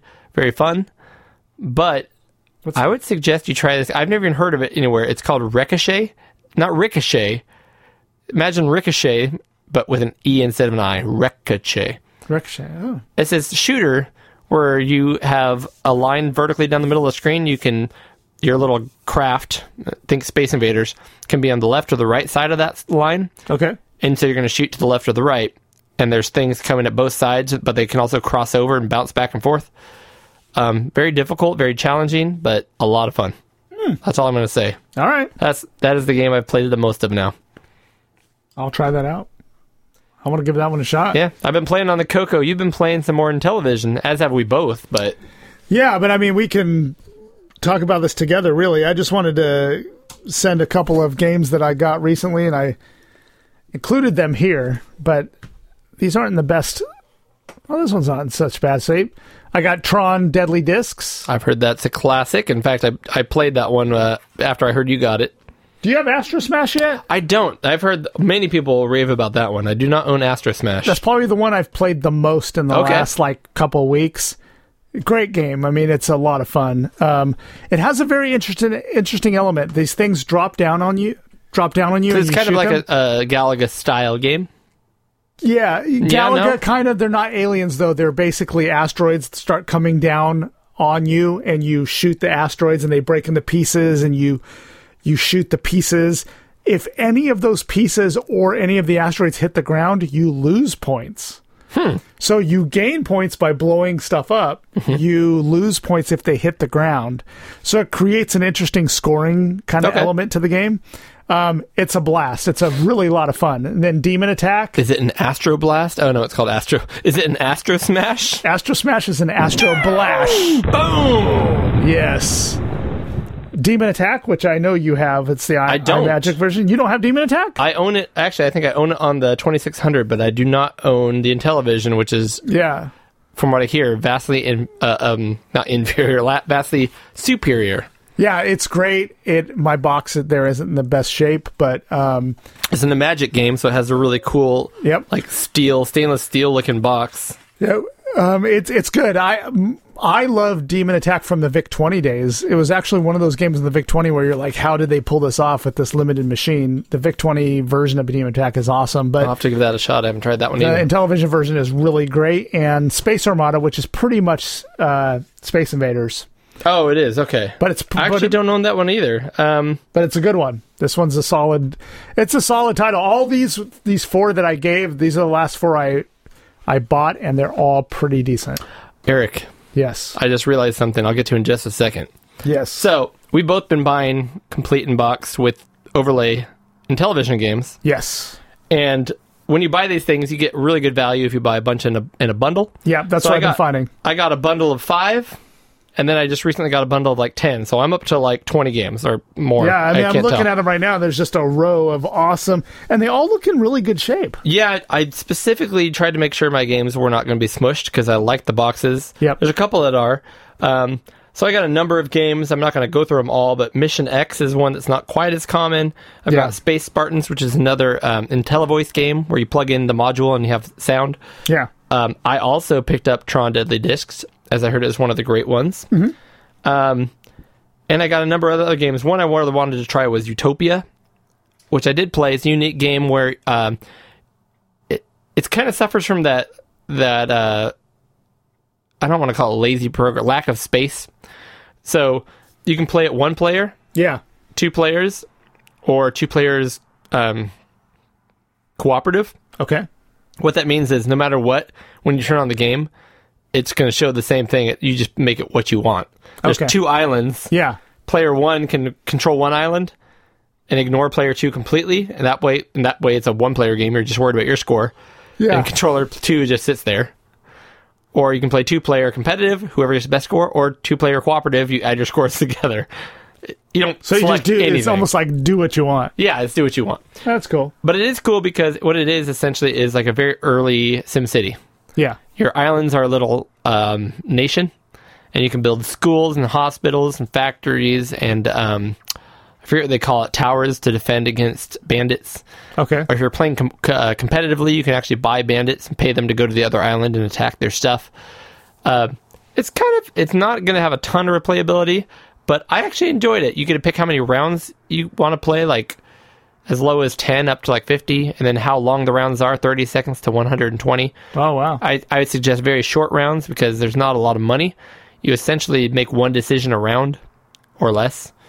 Um, and in case you get bored in the meantime, you can also grab a fishing boat. And if your fishing boat's out there, you can there's fish in the ocean. You go take your fishing boat to the fish little pods of fish and try to just stay on top of them. And for every second you stay on top of the po- the pod of fish or the school of fish, you get an extra dollar. wow. So you can sit there and actively try to make more money for your island. but there's pirates out there trying to attack your vessel. Yeah, It's it's cool. It's very cool. Um, falls into those strategy games that I think are way too complicated. Not enough buttons for any other system at the time. You got to do it on the television. right. Uh, I also got Night Stalker, even though you gave me a copy of Night Stalker I because I, did, did, not yeah. have it. I've got two now. Um, we're gonna we're gonna. I think we're all you, myself, and I think Tim wants to get on this. We're all gonna be collecting these and and trading games to try to make sure we all get collections. We should let Tim know we have some extras then. I've got an extra Night Stalker for him. I have s- probably I, I have extra sports ones, but they're so they're not that great. So I don't know if you want to. I haven't actually played a lot. I heard some of them are great. Actually, the baseball Okay. ones are supposed to be really good. Okay, Skiing's supposed to be really good. but they're two player games. I mean the Some of them, yeah. the baseball one was that I have. at Uh-huh. Got, least. gotcha. Yeah. Uh, I just noticed I have two copies of Star Strike. So before we go send you home, I'll give you a copy of Ooh, Star Strike, I will. I love which I it. heard is a great game. A lot of people love that. Okay, I, I would love to try a new game. Yeah. I have not tried it yet. Okay. Tron Deadly Discs. Yeah. Uh, I think you and I came to the same realization, which is it ramps up slowly, so you could play a long time before it becomes hard. It- it- that is exactly what I found. I was playing, going like, okay, this is pretty. It's fun, but it's pretty easy. Did you try to block any of the discs? I did. Yeah. Uh, I can't Absolutely. block a disc. I haven't figured that out yet. You haven't done that yet. I've just been avoiding them and attacking people. and you can do that in the early levels, but there, there, I, I it's been a couple weeks since I played, but you can block them. It's not that hard, but Okay. when you're blocking, you can't move. So Yes. you got to be careful. And you can only block left and right, not up and down. That's right. That's where I kept getting shot. That's right. Yep. Anyways, and I didn't try it until the later levels, but Yep. anywho. I am loving the Intellivision. It's fun to collect. It is. One thing I didn't mention last week, Hmm? or I keep saying week, last month when we first got the Intellivision, Yeah. I did the mod on it. Yes. Um, I mentioned that. What I didn't mention was a horror story I had when doing the mod. Well, I thought I, I, you- thought I, I thought I was the only one with the horror story. You struggled getting the RF shield off because of all the solder covering it, and you have to undo like 10 things of solder, and they're all difficult. And then I split a cable too. And then, yeah, which and I you- had to fix that. yeah, that was scary. I, Okay. I lucked out on that. Okay. What I did, here's my television. I have it set up right here. Yeah. This is the on-off switch. Mm-hmm. Um, it, it slides back and forth. It's simple slider. Yeah. Correct. When you need to get this off, you undo all the screws in the back, and separate it, which should pop off the on off switch and the reset switch, Right. which literally just slide over the switch underneath. Correct. Unless the owner before you glued those into place, Glued the switch into place? glued the switch into place. So, for example, this reset button, if I'm not mistaken, can come right off still. yeah. So yeah, I can. I'm not going to do it right now. That they didn't do. They didn't have a problem with that. But as I was pulling this thing off, I'm in my head. I'm like, this is way too much pressure. Yeah, you're going to break This is something. going to break. Yep. And I tried like for ten minutes, couldn't figure it out. I'm like, the only thing in my head I can think is that they glued the switch on. So I'm like, you know what? Whatever. I'm going to get this done. I'm pulling. I'm pulling. I'm pulling. And sure enough, bam! Loud pop. I wait for like three seconds. It felt like three seconds, and then I hear the the plastic switch bounce along the the garage floor, Yeah. and I'm like, "What the heck was that?" I go and get it, and sure enough, it's got half the switch in it. It absolutely just was glued in place and snapped off. But in my mind, I'm like, the only way I'm going to do this mod is by snapping that switch because it's glued in place, Right. And that's what it was. Sometimes you have to do that. So, I want to give a big shout out to Gorilla Super Glue, gel form. Yeah. which is a beautiful, beautiful. If you don't own Gorilla Super Glue in gel form specifically, go do that. Do yourself a favor and go get some of that. I've used Super Glue for a lot of things, and it's always really runny and hard to make work. it is. It's like a dollar for a tube, and the Gorilla gel is like five bucks a tube. However, the gel doesn't dry out, so you're not going to buy five tubes. You're going to use one tube. And when you squish a little dollop of something, it stays there. you put something on it, it stays there, and it works really well. So when I put my whole system back together, I'm like, well, let's just give this a shot. I went out and got the, the gel and literally put my system back together and put the on off switch, I put a little daub of it on there and just lined it up perfectly and pushed it down into place. Held it for 30 seconds and let go and let it dry overnight. Perfect. Works perfect. It works perfect. It's not weak, it's not loose. I keep forgetting I even had to do that. I didn't know so- you had that problem. I wonder. I why, got I wonder why the super original lucky. owner glued it. Uh, my guess is that it probably just popped off all the time, and they're just sick of it. And why would they ever need to switch, like, change the switch or to even open it? Yeah. It's just because I had to do the mod so I can get better output. Wow. So, anyways, Well, I didn't run Gorilla into, Gel. I didn't Get run into some. that problem, but I had multiple other problems, which you can go back and listen to our episode. your problems were very doable. They just took time and elbow grease, which Yeah. sucks. True. I wanted to follow up on some of the things um, Tim gave us last month. Yeah, which was very generous, and I just I I didn't have a ton of time to look through them, but um I really want to. I love this kind of stuff. So uh, we got some magazines here. Yeah. I read within like the first two days. I read all the way through my issue of Yurt Sinclair, Yeah, which is a British ZX Spectrum magazine. I hear those guys on uh the ZX Spectrum show with the with the Amigos R Sinclair, or Sinclair. Yeah, which is a direct takeoff of Your Sinclair. See, that's true. They're Yeah. smart. They're smart guys. but they they'll quote reviews from your Sinclair as well. Yep. Anyways, I dug through this thing. It is very of the era. Uh, it's very cool because, like we were talking about, in America we didn't have We did not. computer magazines that specifically did games. Nope. This is all Spectrum games. I love some of the weird accessories they tried to sell back then Yeah. Mm-hmm. from like third party, fourth party customers. Um, this is my favorite. Did you see this ad? And so usually when you go on on Twitter and people put funny things on there, you're like, "Oh, that's been passed around forever, right?" That's And right. It's not that funny anymore because I know it's been passed on forever. yeah. I literally opened this. Here, open open the very first page of this magazine Okay. and look at the advertisement on the inside. Tell me what's wrong with this picture. Rainbird, the OCP Art Studio. Is that the one you're talking about? Yep, that's absolutely it. Holding the mouse wrong. What are they doing? yeah. They're trying to show off their software and how well it works, and they're literally holding the mouse backwards where the finger is on the bottom of the mouse and the buttons are under their palm. Yeah, You think someone would have caught that? you think someone would have caught that in editing? It made me laugh. That's, you know, that's just brilliant. Oh, I don't know what else to say. I love these. I love these magazines. And I just love how this thing is just packed with games and reviews and even dumb things about games. I mean, look at look at the font on this. Like they didn't know how to take up the space, so they just stretched this vertically to the point where you can almost not read. It says Battle of the Planets and literally those four words were just stretched vertically to take up half the page uh, to fit a column.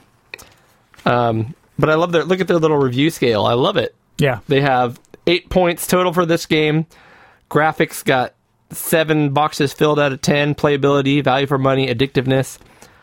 I read this thing almost word for word, word all the way through.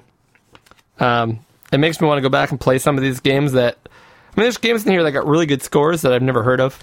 Yeah. You know, you always assume that all the games that are really popular are the good ones and the rest are garbage. Yeah. But I mean, there's games in here. A lot of them got sixes and fives, but here's Rambo. It got eight. I've never played Rambo. Here's Death Wake. It got eight, which looks like a cool like world war game. That looks cool. Um, and of course, there's Winter Games, which I have heard of. Got an Yeah. eight. Got an eight as well. So. I don't know. Super cool. Lots of games from the budget labels that Tim did a whole episode on Yeah. of Tea Time with Tim, like Arena by Mastertronic. That one only got a seven. Anyways, I love this thing. Read it front to back. So even though you haven't gone all the way through your Crash episode, I'm gonna t- swap you because I want to read Crash now. Yeah. Definitely.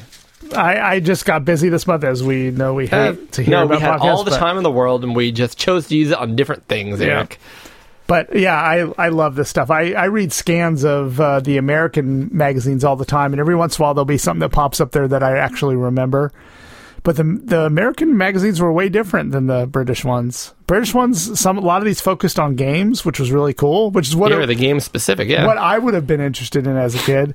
But instead, I had to get Computes Gazette and Run, which were all about like productivity stuff and some games. and you just flip through waiting for a game. Yeah, I was just like, okay, I don't care about what your word processor is. I've Yeah. already yeah, got so- one, and I don't care. Puts words on the screen. I get it. Yeah. So I, I do I will give it to the to the British people that their magazines were way better than ours. They're, s- they still are. Are they? I yeah, I don't really follow too many UK Well- mag- well, I mean Retro Gamer. There you go. Yeah, that's probably the best best al- one. Almost any magazine that I'm interested in now is from the UK. Yeah. American market, they don't have a lot of magazines anymore, That's true. They don't. and the ones they do uh, are basically, um, how do I put this? They're basically disguised porn, like Maxim magazine or Yeah. FHM or things like that. Everything else that's like a hobby Yeah. is from England. Right. Yeah, I just wanted to cover a couple of the new Switch games that I got recently. Mm-hmm. Uh, the best one being Children of Morta. Did you play that I one? have no idea what that is. I've never even heard of it. Never played it.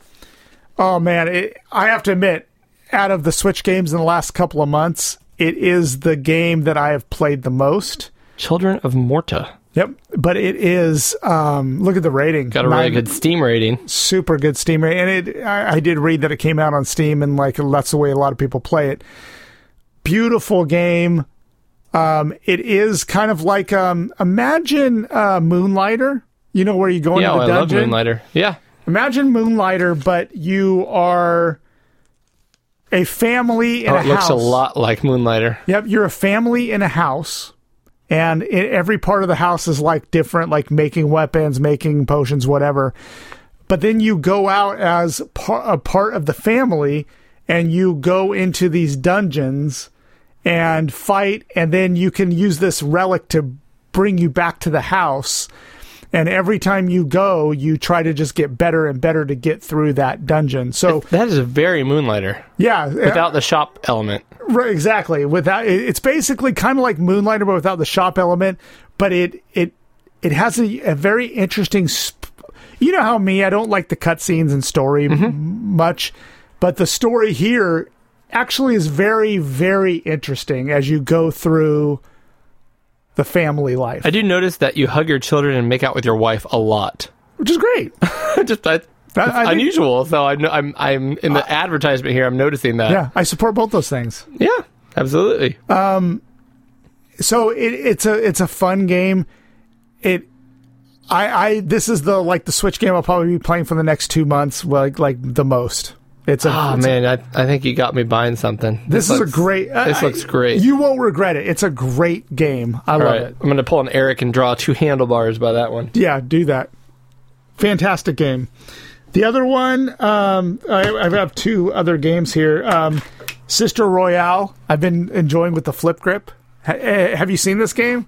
I'm, I'm going to be honest. I saw this listed here in our show notes, Yeah. and I was like, "Are we talking about the Switch? What is this? I've, I've never heard of any of these." Yeah, Sister Royale is a is a shmup, and it's a bullet hell sh- type of shmup, but it's flip grip, and you play as a there's there's a story mode in this game where you play as sisters, and they all don't get along together. This okay. I think I did see a little of this on Mm-hmm. Twitter when you were talking about it. Yeah, This is one of those games where it pops up like super pink and light blue anime. Yep. Or you don't know if you're about to play a good shmup or a bad dating simulator. and it's not it's a good shmup. Okay. It's a bullet hell where you there's a lot of coins. Um, one of the very cool kind of things about this game is you saw her with the fire. There are um, it's a twin stick kind of like um, you have regular firing like she's doing right now, like regular firing upwards on the screen, but you can also deploy whenever you want, but you move a little slower. Is this like b- like one of my my favorite characters, Selma? She does a, sw- a circling blade, Mm-hmm. which you use the other stick to to rotate the blade to kill people. Um, and then you also have bombs in this game. You can see the bombs at the. That's a the lot pond. like a Castle of Shikigami. Exactly. It's a lot like that game, and the coins are the kind of the same in that game too. So it's just a basic bullet hell, but you go you play through this as each sister, like Sone or Selma or whomever, and to get to the boss at the end. And it's one of those games that's not impossible to get through. Like you could if it gives you um, continues. So if you really want to get to the end of the game, you just keep continuing and get to the end of the game. Uh, see, I don't like it when they have no limit though. there is a limit. Okay. There is a limit. So um, I- I think it's three continues. I'm- Perfect. I'm, not That's sure. Perfect. Yep, but the game is awesome. I- It's a beautiful game, and it plays in, in Tate mode with the flip grip, and you can rotate it either way, so it's compatible with the flip grip. Yeah, I'll be I'll be buying this one too. It, this is a good game. You'll love this game. It's uh, I I think it's amazing. Bosses come up. Each bosses have to And play a it's funny different because sister. it's all like psychologically based. I'm looking at, uh, right now. We're, they're fighting the boss at the first level, which Yep. is you're, they're fighting as Sony, yeah. and she's re- currently fighting against Sone's conscience right now, which is Yep. like a larger version of herself firing back at her. Every sister has a conscience that they have to fight. Interesting. Yeah. Um, but this is a great game, and you can see the boss like uh, energy bar at the top there. If you guys are very into shmups, I mean, this is Castle Shikigami. Yeah, It's like it's a modern take on it. Yeah, it's directly gameplay wise, it's the same game, but it's definitely a different visual aesthetic. yep. But I mean, the bullet patterns, ev- a lot of it is very Castle Shikigami, which is a great game. Their extra weapon is really neat, though. You'll find that you'll like it in some characters, and maybe like it a little less in other characters. Like my favorite one, Selma has three swinging swords, like blade swords, but they cause a lot of damage. One other thing is when you're closer to enemies, when you defeat them, more coins drop out of them. So if you're further away, fewer coins drop out, and the coins actually add up. I mean, you can see that they. Yeah. they uh, it's it's a great That shmup. looks great. Switch. uh, So Sisters Royale on the Switch. Great, great shmup. So my last one here is Torchlight 2. Torchlight Two. Did you ever play Torchlight? No, but I know it's kind of in that l- vein of like Baldur's Gate. Yeah, Baldur's Gate. di- Uh, more, more like Diablo. Okay. So um, d- I played Torchlight One on Steam on PCs like years ago, probably four or five years ago. Um, but this one, Torchlight 2, was on sale on the Switch for a little while. If you like the basic kind of Diablo game where you're that that perspective where you walk around, it's kind of RPG, you're It's collecting the weapons. loot collecting, right? It's all about loot. It's all about loot. It's all about collecting different weapons, um, customizing your characters like that. Um, I- it was on sale on Switch, and I was like, you know what? I loved. I played Torchlight One. I think I beat it back in the Oh, day. yeah? I mean, it was a long time ago. Um, it's it's a fun little Diablo style game. So if you if you enjoy that, it's great on it's it's great Yeah. on Switch. I I, c- mean, I've been enjoying it on Switch. Quite All three a of bit. these games look like must buys for me now. yeah. Kind Torchlight of wish Two. you didn't bring them up. Torchlight 2, and it has a great like tech tree kind of thing f- that's typical RPG, but this is much more action. I mean, you're gonna have to manage your power ups and like uh like like ultimate weapons a little. You know, I mean, there there's some strategy to this game to not die. You know, right right away. Yeah. I Um, noticed this version we're watching here is a Steam version, so there's an arrow, but I'm assuming you just use the Yeah. analog stick to move around and attack and stuff. The Switch version is perfect. I mean, it works great. Cool.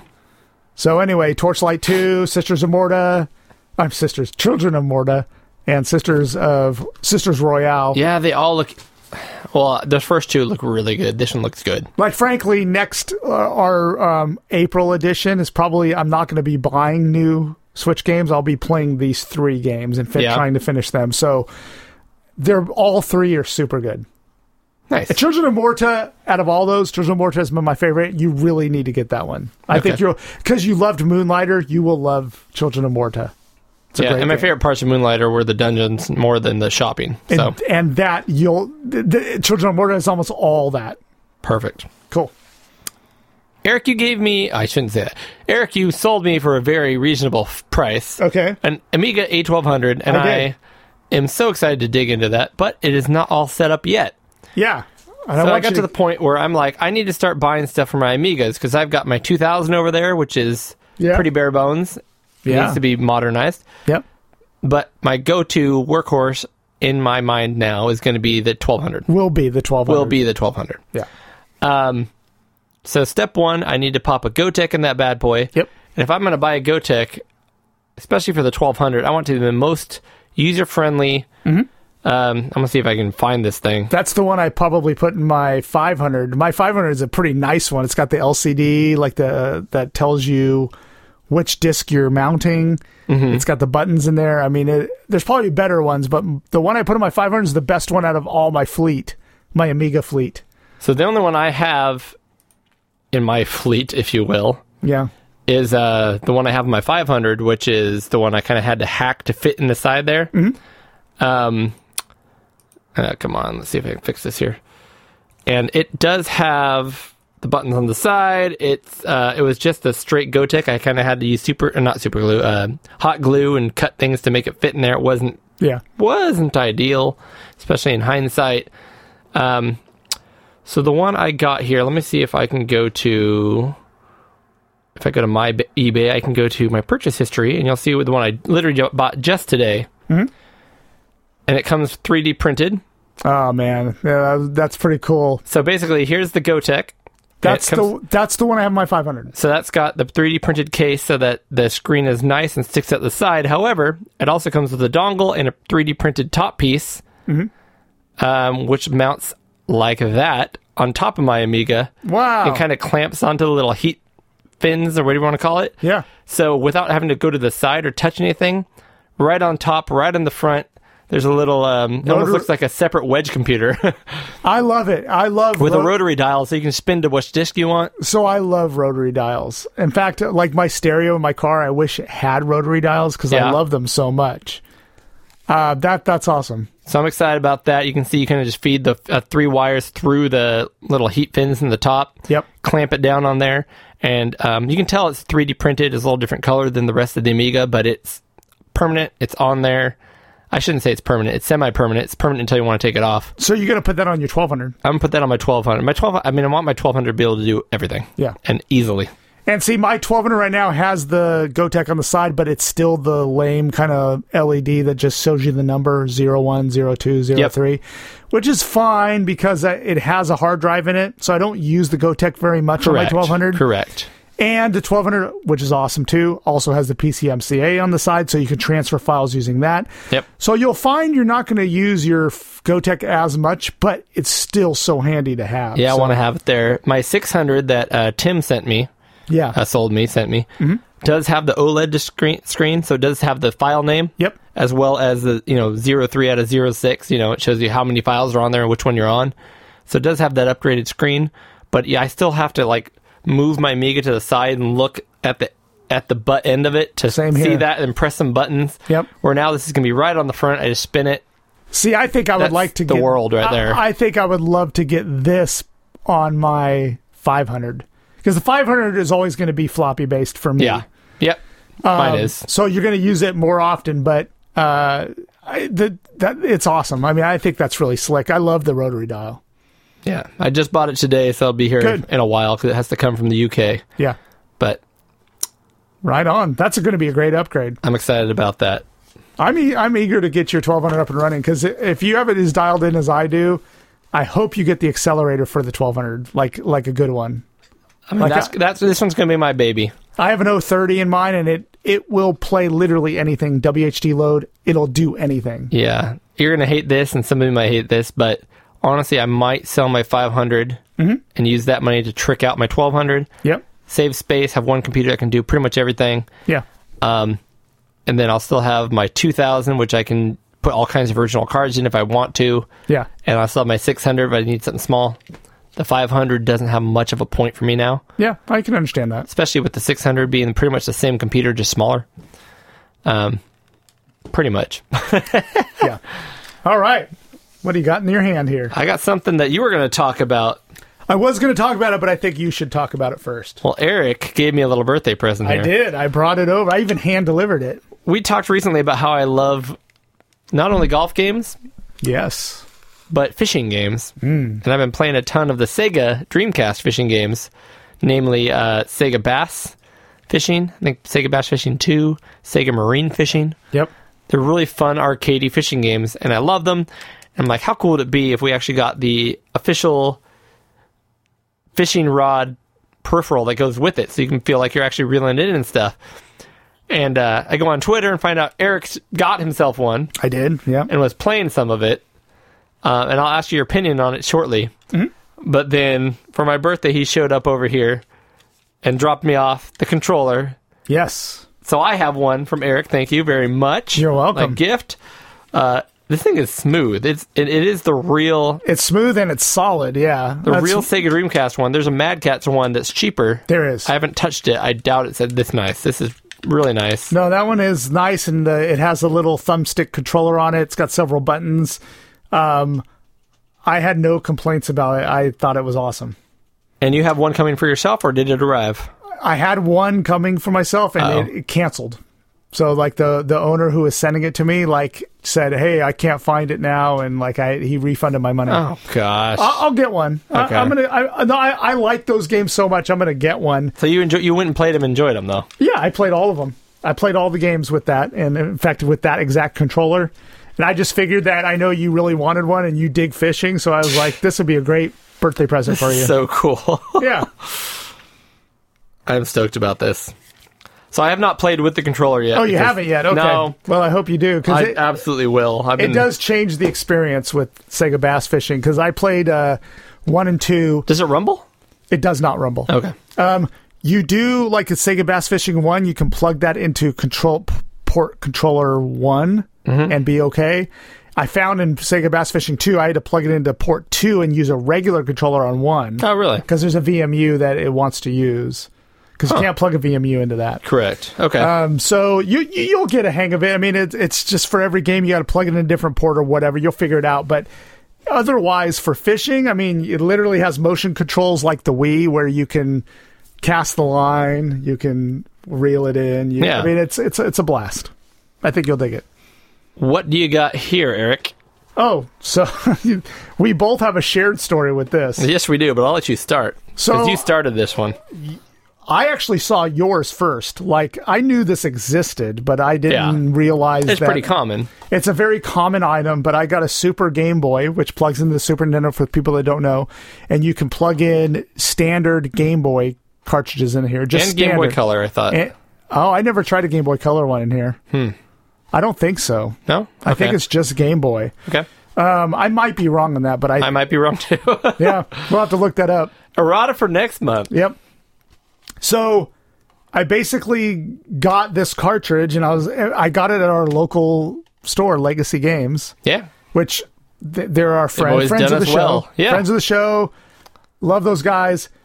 So I, I grabbed this. It was pretty reasonably priced. I think it was, I paid eighteen bucks for it. Um, I brought it home. I plug it in, doesn't work. And I tried it over and over again. Mm-hmm. Doesn't work. Doesn't work. Doesn't work. Tried different cartridges. Doesn't work. I had two Game Boy cartridges. Doesn't work.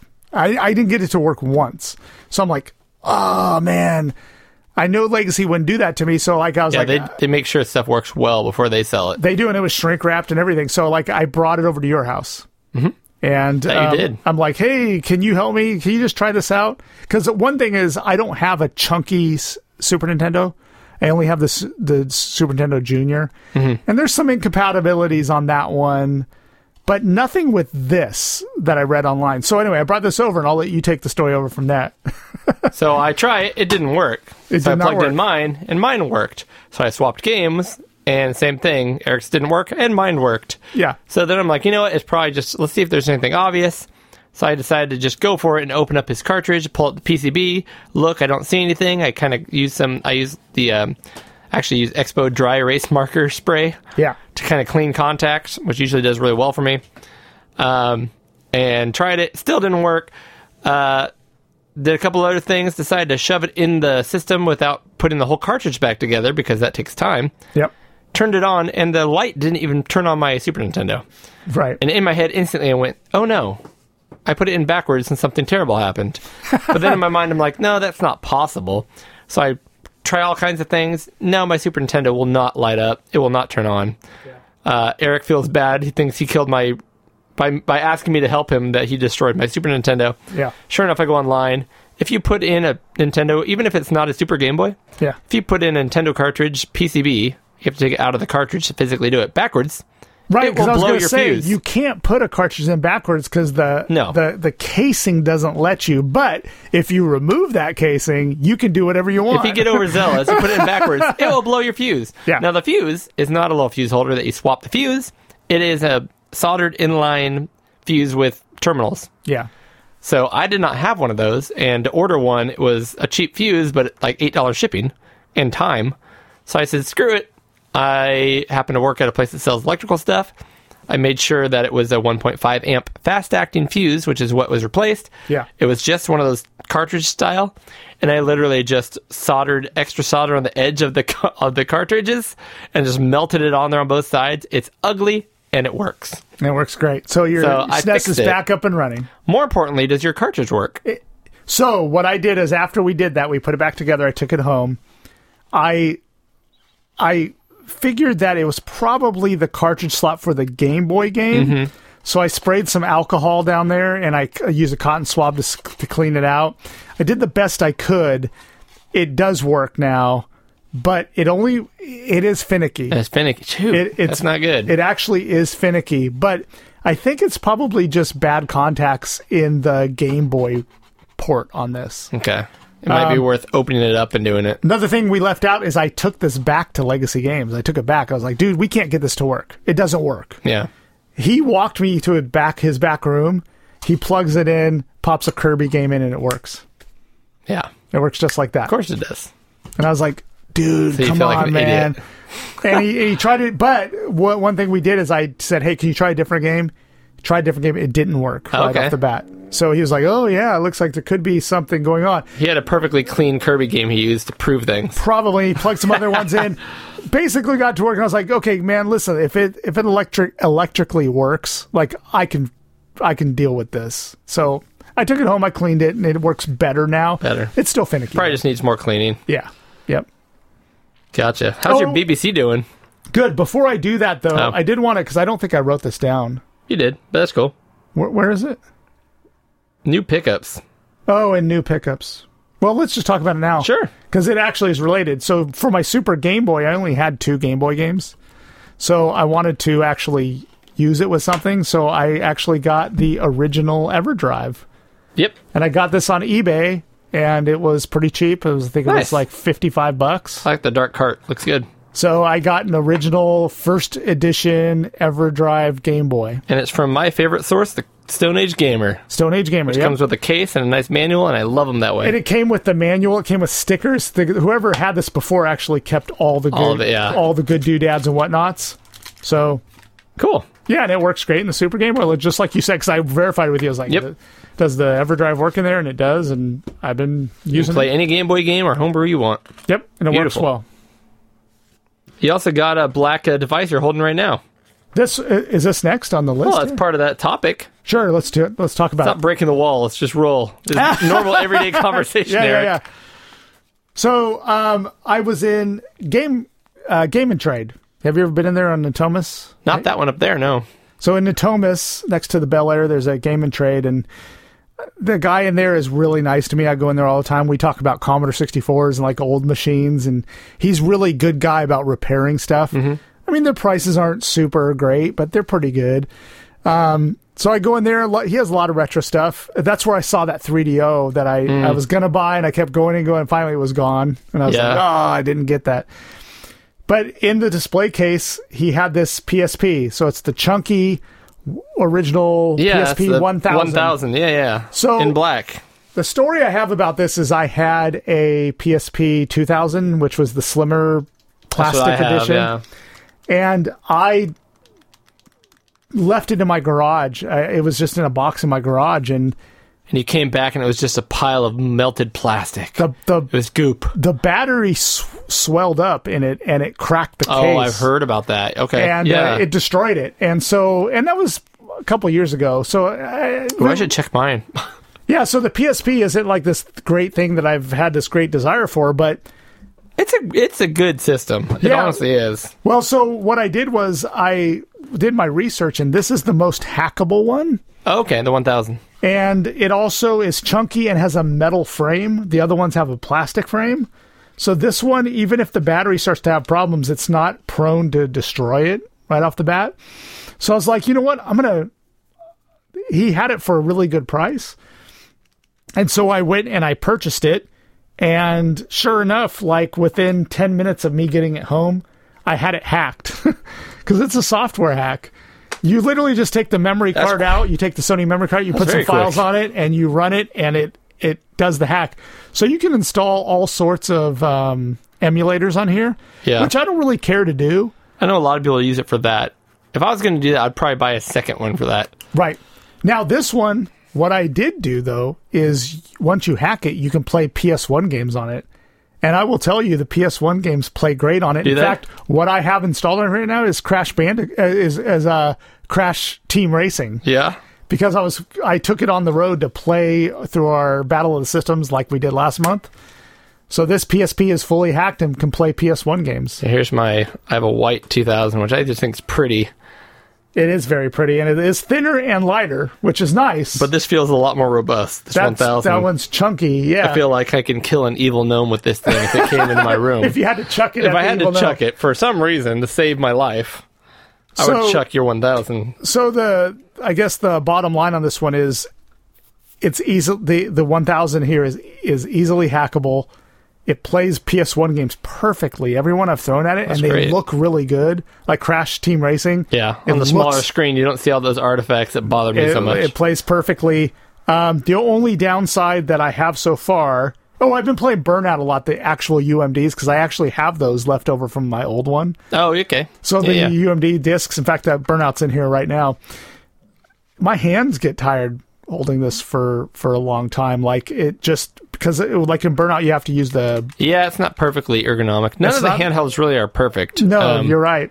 Uh, but I get used to it and it's fine. But um, so I'm having a little PSP resurgence now. I'm actually digging this one a lot. yeah, it's a good system. Yeah, Just the media, the UMD is weird.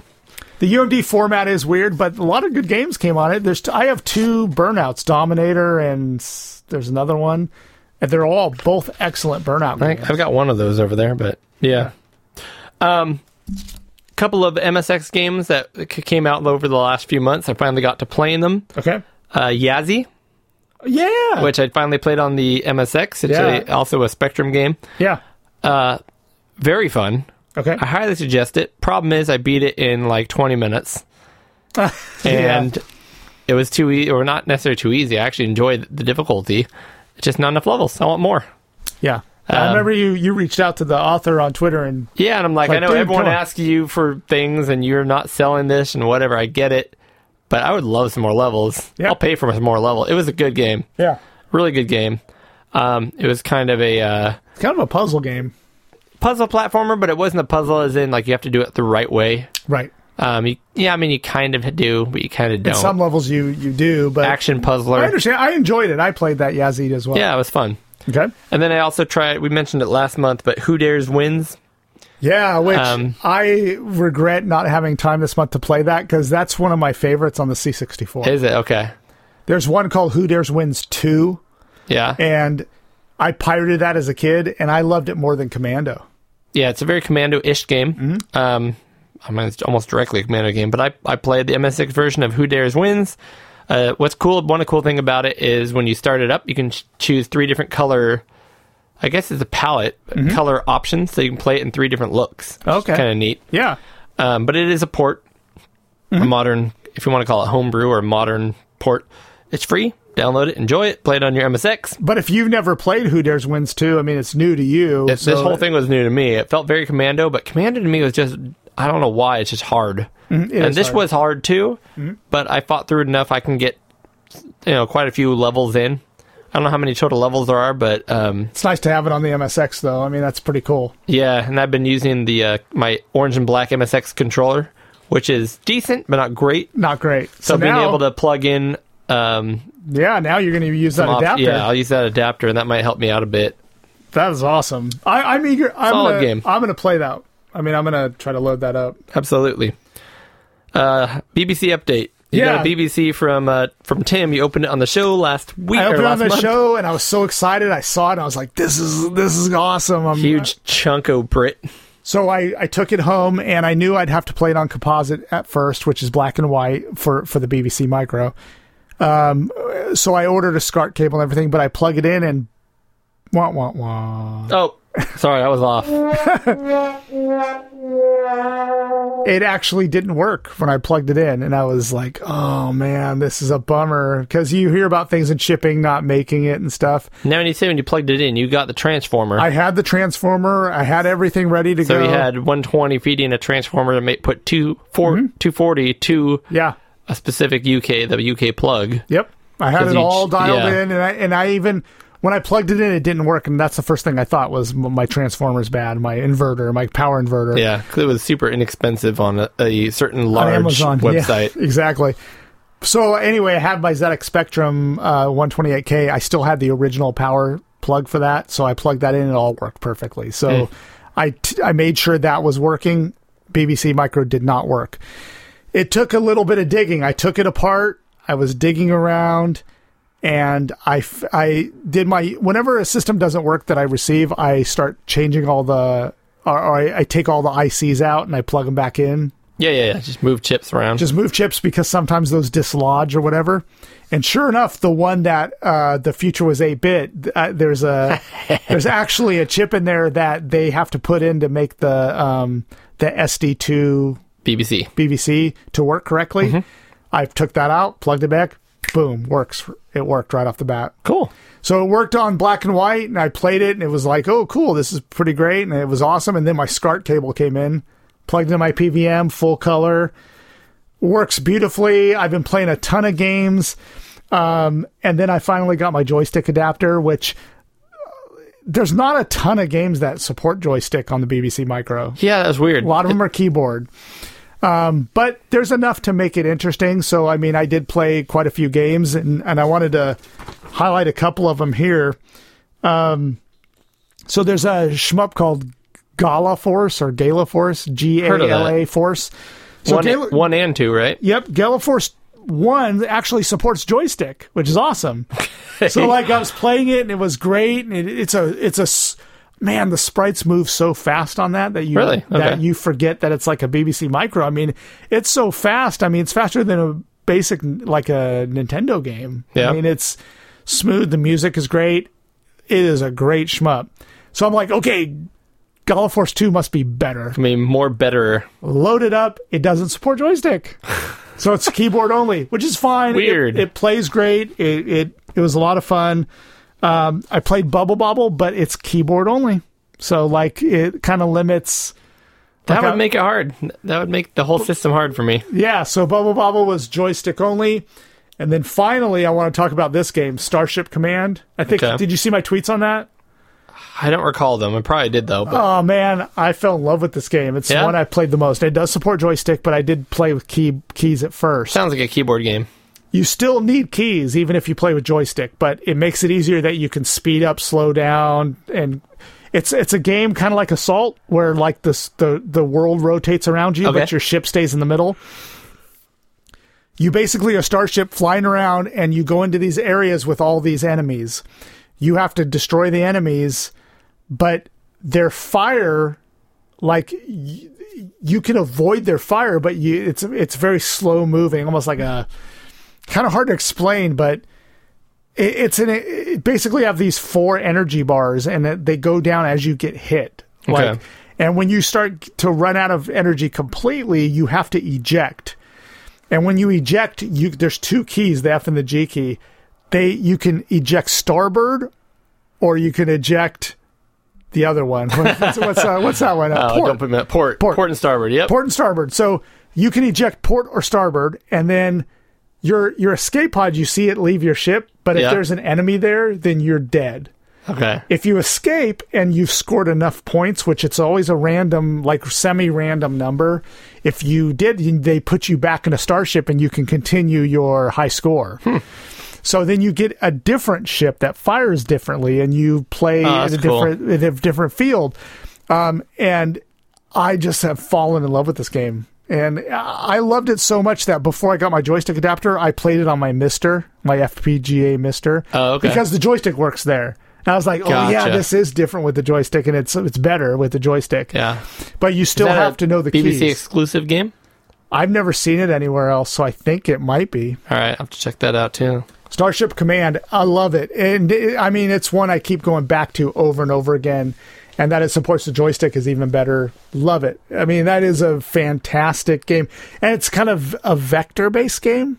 So it's not I like, like vectors. it's not solid it's not solid like sprites. Yeah. So it's almost like like kind of scales, kind of cool. scales like asteroids kind of you know but you got to play it or at least watch a video of it uh, just to get the feel for it, it it's a it's a it's a brilliant game That sounds good. i love it Uh, two last things. I think we will save our Doki Doki update for when, for when Tim's here. okay We're running out of time. But Oh. yeah sure sure Uh, I did play finally the game I bought, Shadow over Innsmouth for i'm C64. interested i never even downloaded it so it's how's so it? cool. is it's, it It's really cool. It's a full-on adventure game.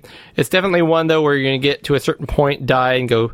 All right, I have to start all over and do all that again, but better, more efficiently. yeah Um, so for some games that would kill it for me, but because this game was so unique and interesting, I just had a blast with it. okay Um, I don't know how to explain it. It's really unique. i saw it it's almost like a platform but you're searching for stuff as well RPG action platformer. Yeah. But um, you also kind of have to strategize when you're going to do certain things, where certain points where you're going to take damage. Um, you collect these guns, but you get to decide. All right, I know where the next gun is, but is it worth worth backtracking right now to go get it? yeah Because if I go back right now, I'll get it, but then I'll get, take damage coming back. Like it's, I don't know how to explain it. yeah And then as you go, you can kind of basically either draw a map physically on paper or keep it in your mind where things are and what order to do it so it's more efficient, so you avoid more enemies, so you don't get hit as much. yeah And there's all kinds of like switches that unlock certain things, so you have to go in the right order, and then you have to get so many idols to open this door, so where are all those idols? Uh, it's a fetch quest RPG action platform. It's cool. It's really cool. I really like it, uh, and it's gorgeous. yeah Um, it's definitely got it fits that C64 dark, dank, earthy color palette works really well with a Cthulhu I saw horror that. Oh. game. I watched some videos of it, and I saw that it was raining and Yeah, stuff yeah. like that. I mean, that's a pretty neat effect on the Commodore 64. yeah, it's cool. it's Um, a cool game. That's cool. And last but not least, I want to bring up the fact that uh, thanks to Boat of Car, Aaron from uh, or not Aaron, John from the Amigos. Yeah, I saw a tweet where he mentioned that he was joining the Neo Turf Masters competition for the year. yeah. I did not know that was a thing. Unfortunately, I missed the first week, but I did play the last three weeks. So basically, it's a Twitter. Well, it's not really. I shouldn't say Twitter. It was posted originally on Facebook, but you just email your score to the guy. Um, I believe the guy was in shoot Italy. Yeah, I, yeah, I think it's an Italian guy that set up the tournament, and I think it sounds like they do it every year. And they basically spend a week. You play new turf masters on one of the courses, get your best score, send it in, do the next. There's four courses total, so over four weeks, one month, you play every course, and they rank you by your score every week. And depending on how many people you beat, is how many points you get. Okay. So if week one there's only seven players and you beat four of them, you get four points. But if by week four there's 30 players and you beat 20 of them, you get 20 points. Um, I missed week one. Honestly, almost every time I played, I came in right in the middle of the field, but I missed week one. So representing Pixel Guide in, I Nice. came in. I, I can't remember exactly, like 18 out of 18. 30. It was 18. You sent me the screenshot. okay. yeah. So, but it was. I had a blast doing. it. It was a lot of fun. I want to play it. I, I just like I said, uh, my time has been super limited this month, so I, I, I wanted love the to play- game, and it's fun when you have competition. and That Yeah. gave me a good excuse every week to play a ton of Neo Turf Masters and just sit down with a, Yeah, a I- beer or a coffee or a tea or depending on what time of day it was. I like it. I hope everyone's being honest with their screenshots of the scores. You know, because people could cheat if they wanted to. Oh, they absolutely could. Th- But the guys who kept getting, I mean, the, the best scores were really good. I mean, they were negative 21, so they were getting birdies or an eagle on every hole. which is incredible to me. I would not be able to rank that high. In that But you're game. talking about guys who own the actual arcades. I saw pictures. They own the real arcade, and you know they play that thing so much. And like, Yeah. I mean, there's only like four or five guys that were up at that level. The rest of us were negative 15 or less, which is doable on your best round. I was getting like negative sevens, negative nine, somewhere in there. I will say that uh, when I was hanging out with my daughter, like when I take her to volleyball practice, it's like Saturday morning at 9 a.m., which is horrific. but when I take her there, I was playing Neo Geo um, Turf Pocket. Masters on Pocket, and I was loving it. I mean, I love, I actually love the Pocket version. Uh, the- Yeah. just there's something about like the little side thing where it shows you the distances Yeah. because there's little lines on the side. It's that's my ideal version now. Really? I Okay. love that version. But that time you and I played over here, I love that. Yeah, it's a It- blast. it- multiplayer is an awesome. I would love to do that again, where we just have beers and we dr- we play Neo Geo Turf Masters. Do it. It's my favorite Neo Geo game. Yeah, it's my favorite too. Yeah, I It might think be my favorite arcade game. it could be mine too. It's right could there. be mine too. Yeah. So we're going to do a Doki Doki Literature Club update next month because I want to talk to, to Tim about it. You finished it now. Tim finished it. That's funny because today I told you that on that um, when I was working on that uh, the, this thing the retro flag GPI case. Yeah, yeah, yeah. I finished it this morning right under the gun to bring it here, show you the Pico Eight stuff. But I also finished Doki Doki Literature Club today, yeah. and uh, I was very eager to talk about it. And then when I learned Tim wasn't going to make it, I was like, "But it's fresh in my mind." Oh. yeah. But that's okay. I, took I'll some remember notes. it. I'll remember it. Well, as we mentioned, Tim's not here, so how about we check in with him with a little tea time? Oh, Hey guys, how about we take a little break? Check with our friend over the pond. That's right, it's tea time with Tim. The Atari ST. Some said it was the poor man's Amiga, the computer that Jack Trammell's Atari cobbled together from off the shelf parts in a few months. Does this really show? A few questions to ask yourself. Do you, like me, own an ST, but it just sits in the corner of your collection and gather dust? Does the thought of that plinky plonky sound chip fill you with dread? Are you thinking all about the poor European conversions just to get the cash in? Well, let's all find some love on this episode for the 16 bit wonder that is the Atari ST. The Atari 520 ST has twice the power of many business micros. It handles business with ease.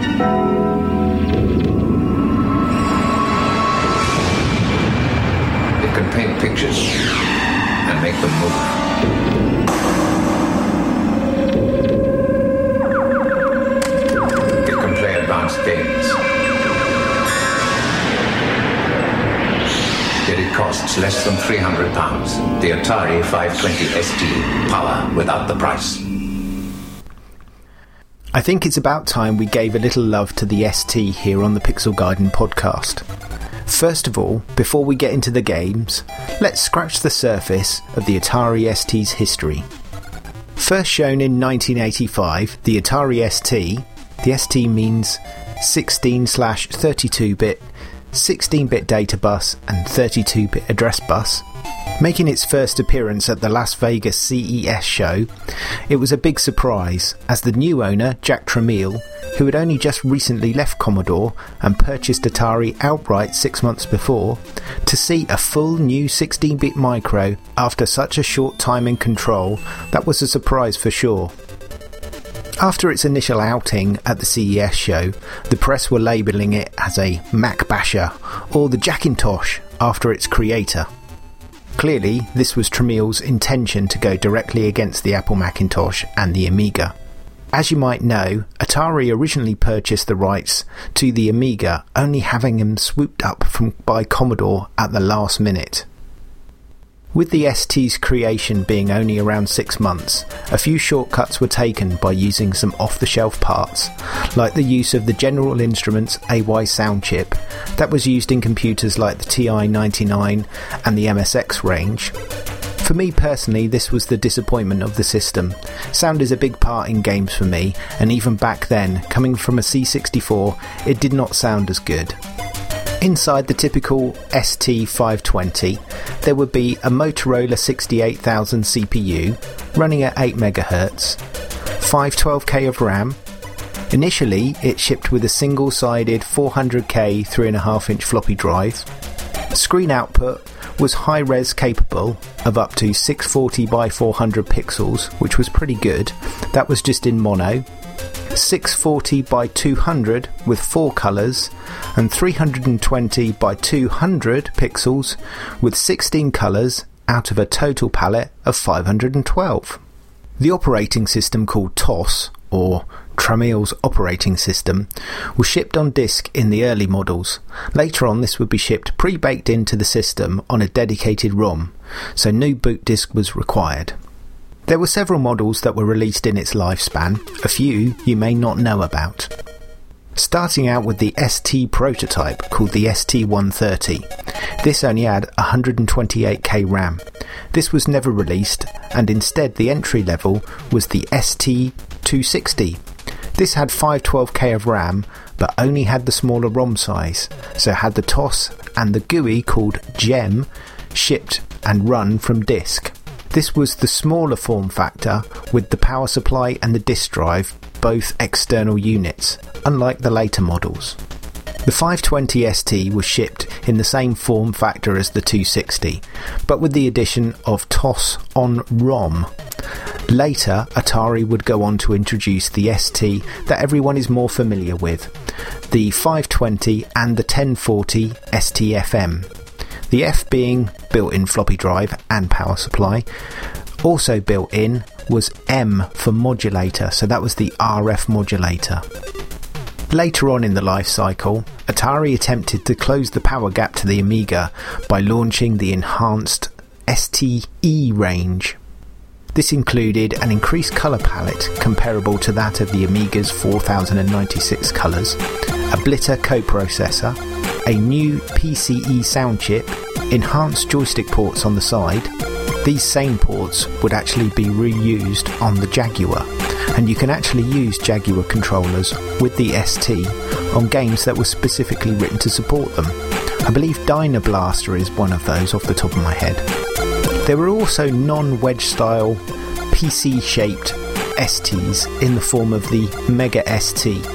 This was a separate base unit and keyboard type platform with extra expansions available, such as the Megafile hard disk drive that sat under the Mega ST base, giving you a 20 or 30 meg hard drive. There is also the TT030 using the 68030 CPU. Eventually, the Atari ST based computers would end production in 1993 after it was announced that Atari would pull out of the computer market with all the focus going onto the ill fated Jaguar console. So that's a little bit of the history about the Atari ST itself, the hardware, and the conception. Let's now get to the good stuff and let's talk about the games.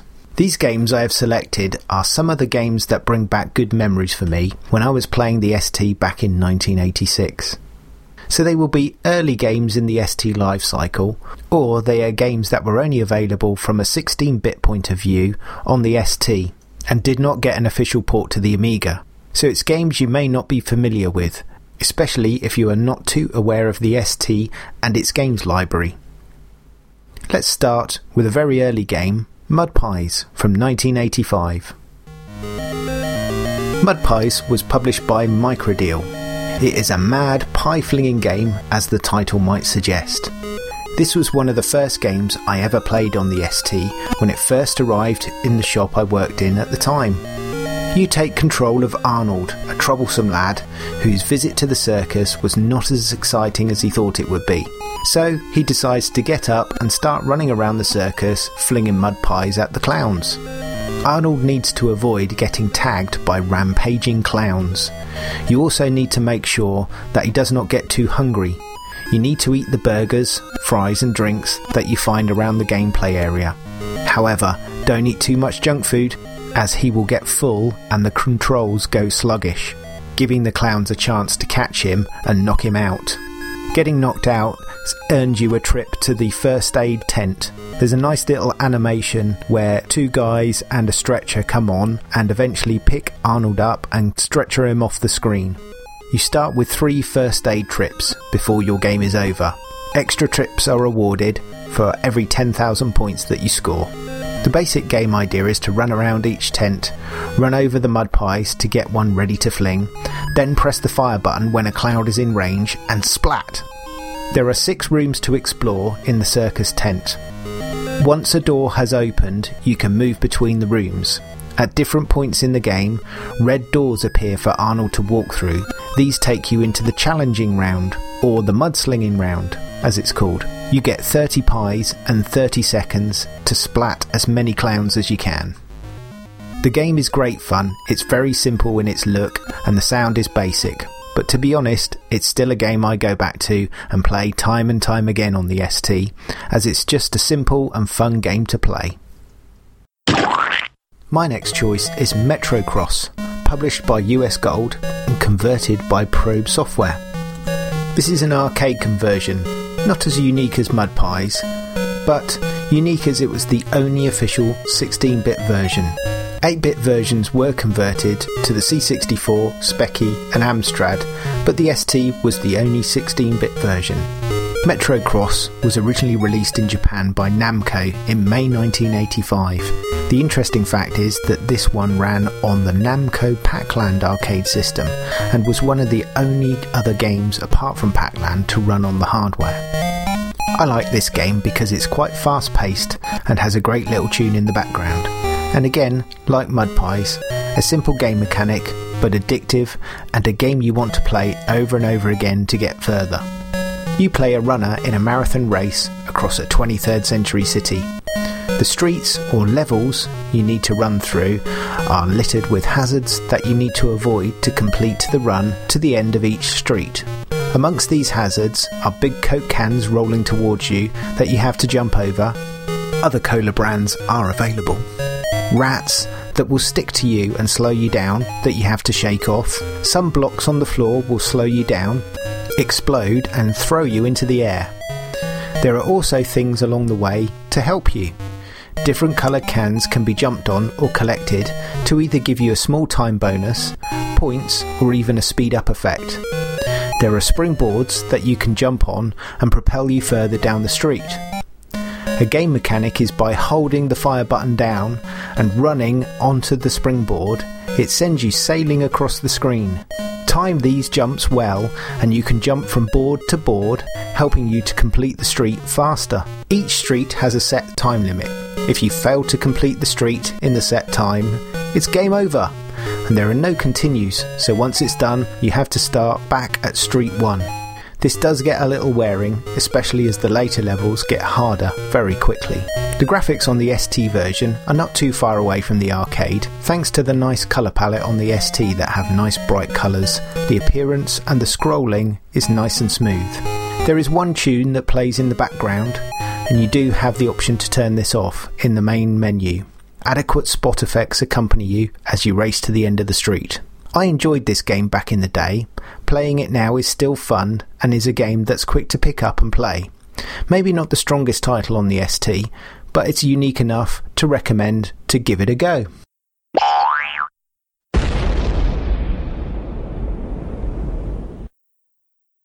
Hades Nebula, published by Nexus.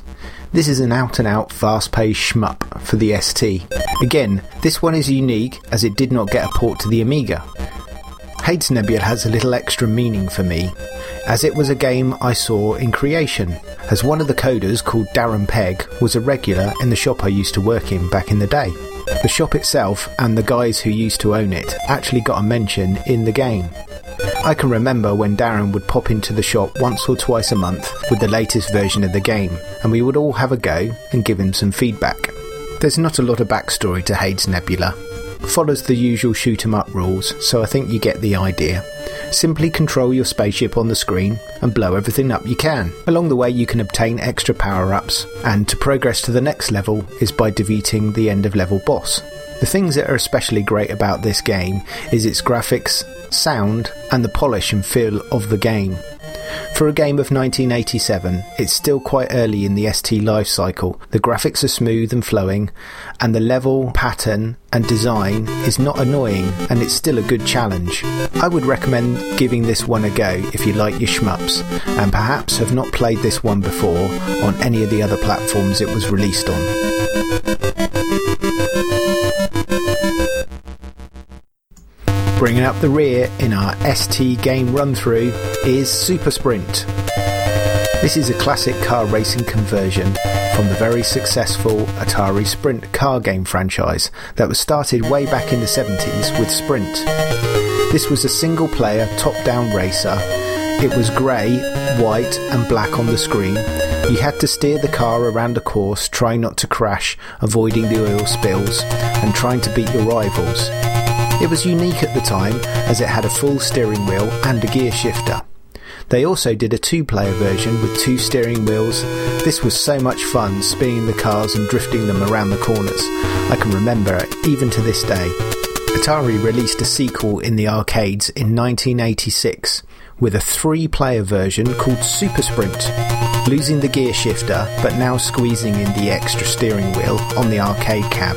I remember sinking loads of money into this on vacation back in the day, so the ST version of this game holds some nostalgia f- to me, as it was quite faithful to the arcade version in its look and feel. The sound is not on par, as the arcade had some excellent effects and samples, and nice little musical interludes on the cutscenes between races. Some of this is implemented on the ST version, but of course, it could not give the same quality to the sound. That being said, the game is playable and quite addictive. You can play up to three players at the same time two on joystick and one on keyboard. What about the gameplay for Super Sprint? Well, yes, you guessed it. It's the usual top down racer on a single track on the screen. You have drone cars to race against, and they very rarely ever make mistakes. They start off slow in the first few races so you can beat them, and as you would expect, they get faster as the game progresses. There are power ups available to your car.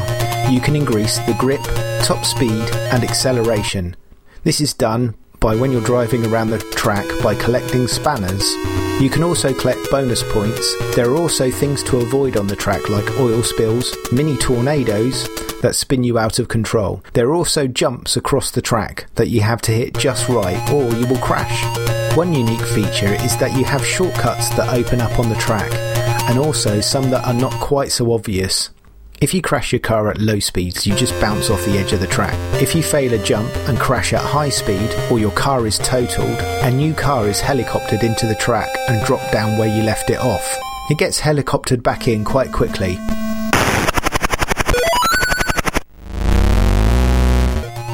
But does disadvantage you and can get a little annoying at times. There are nice little cutscenes between the races, showing you your standing in the race, time, and a little animation. The person in last ends up at the bottom of the screen with their car all smashed up and with a very frustrated mechanic hammering away at the engine. This is a fun and playable racer for the ST, and I can't think of many others on that system that compare to this. So that's it for this Atari ST episode. Hope you enjoyed it. Take care, everyone, and I'll speak to you on the next one. And if you have been, thanks for listening. Cody Corner. Hey guys, welcome to another episode of Cody's Corner. This is the March edition, and I'm going to call this extra credit. These are things um, I've been wanting to tell you guys about because I love them. I think other gamers are going to love them, uh, at least retro gamers, even though they are not specifically gaming related. Um, so it's just a few things that uh, I mean. When I listen to other podcasts, one of my favorite thing to do is just learn about what is out there, what people are using, what people, what games people are playing, um, so that I can run home and try them myself or buy them or tinker with them. And they're just kind of ideas for things you guys might enjoy. Um, I think other gamers might be into these items, even though they, like I said, they're not retro gaming, video gaming related specifically. So, first one. Um, I've been playing a bunch of Pitch Car lately. Now, this is a, a dexterity game. It's not a board game. I mean, it's a board game, but it's not a board game. It's a dexterity game, and it's a really cool game. It's technically Italian, um, but you can buy it over here in the States. I'm sure anywhere. Amazon has it. Um, although I'd prefer you buy from your local friendly board game store. But Pitch Car is a very cool building system where you take all these wood pieces of track, kind of like the old slot cars, where you would press the button down, your car would spin around the track until it got too fast and spun off the edge. Um, and it's kind of like that. Uh, but you lay down these pieces of wood, and there's these rubber rails. So there's straights, and you have a rail on one side of the straight. You get to a, a corner, and the corner has a rail on the outside so that you can zip around the outside. And you make this entire s- closed circuit that's as big as your like kitchen table, roughly. Um, and what you're doing is it comes with these eight little wooden tokens. They're kind of like wooden coins, if you remember those. Uh, a little thicker. They're each a different color, and they got a little picture of a car on the top. So you and up to seven friends, or I suppose you could do this alone, um, and just kind of go for you know least amount of flicks, I guess. But uh, are going to put your coin on the starting line, and one at a time, you go in turn order. You flick your little car and try to see how far you can get down the the racetrack. Everyone else goes, and you're trying to jostle posi- uh, for position. You're trying to get ahead of people, block them so they can't get by you easily, uh, zoom past them if they leave an opening. It's a race. Um, you typically do you know three laps. We we do three laps usually and uh, it's just a blast. It's a great party game. People are drinking beer. Um, you know, I take all the chairs away from the table so you can walk around it easily. Um, it's got that factor where every once in a while someone totally mm, you know whiffs and shoots their piece off the table, which you lose a turn. You have to come back, or if your car flips over, you got to spend a turn flipping your car the right way up. Um, you can knock people off the track, but then there's a disadvantage to that as well. Um, and it, and people every once in a while you'll get this amazing uh, flick where you split, you know, right between two people barely. You know, there was no luck and no chance at all you could do it, but you did it, and you zip halfway down the track, and everyone screams and goes nuts, and then and then you screw up later on so people can catch up, and just a great time. There's also expansions, so I think there's like eight different expansions now and it adds all kinds of crazy things like ramps you can jump off of or um, these risers so that you can go your, your track will actually go up and over other parts of the track and then come back down later um, there's crisscrosses there's kind of chicanes there's tight turns there's 45s versus the 90s and straights you get in the regular uh, set so very um, very fun game very expandable uh, you also get to build different tracks and save your favorite ones or if you have enough pieces you can try to copy like a real racetrack just very cool pitch car um, kind of has a, uh f1 uh, what's what's a, a video game pole position vibe there we go now it's gaming related so the next one that I wanted to bring up. Everyone, I, these are very um, nostalgic for me, and I'm sure most people know what I'm talking about. When right when I turn this on, you're going to hear it. Do you guys remember these Texas Instruments uh, speaking spells and uh, speaking math? Here, let me hit another button. Word problems. Level 1. um, Texas Instruments made these really cool educational devices in the early 80s, and I think we all had one of these things. Um, I guess it started with the Touch and Tell set, but basically they made this voice synthesis module, whatever technology, and said, What can we do with it? And they shoved it into a bunch of educational uh, toys. Um, where you learn math, you learn spelling. Originally, the touch and tell was just kind of shapes, and there's different cartridges you could plug in, put a book on it, learn um, science, you know, planets and things like that. But it was all about making this chip talk to you uh, which is cool on its own. These things are are super rugged and durable. They almost all work unless somebody really destroyed it. Uh, very cool to collect. However, what's really cool about it is that people are doing this thing. Um, you you may or may not have heard of it called um, circuit bending. Now, if you haven't heard of that, type in speak and spell or, or speak and math circuit bending on YouTube. People are doing kinds of crazy things, and you can go do this too. Uh, like I said, these things are pretty inexpensive, so you can shove all kinds of switches and pots and uh, buttons and connect it to different resistors and stuff in the system so that you could uh, do all kinds of crazy things. You know, the most obvious one is you can ramp up the pitch or lower the pitch of the voice so it sounds like Darth Vader.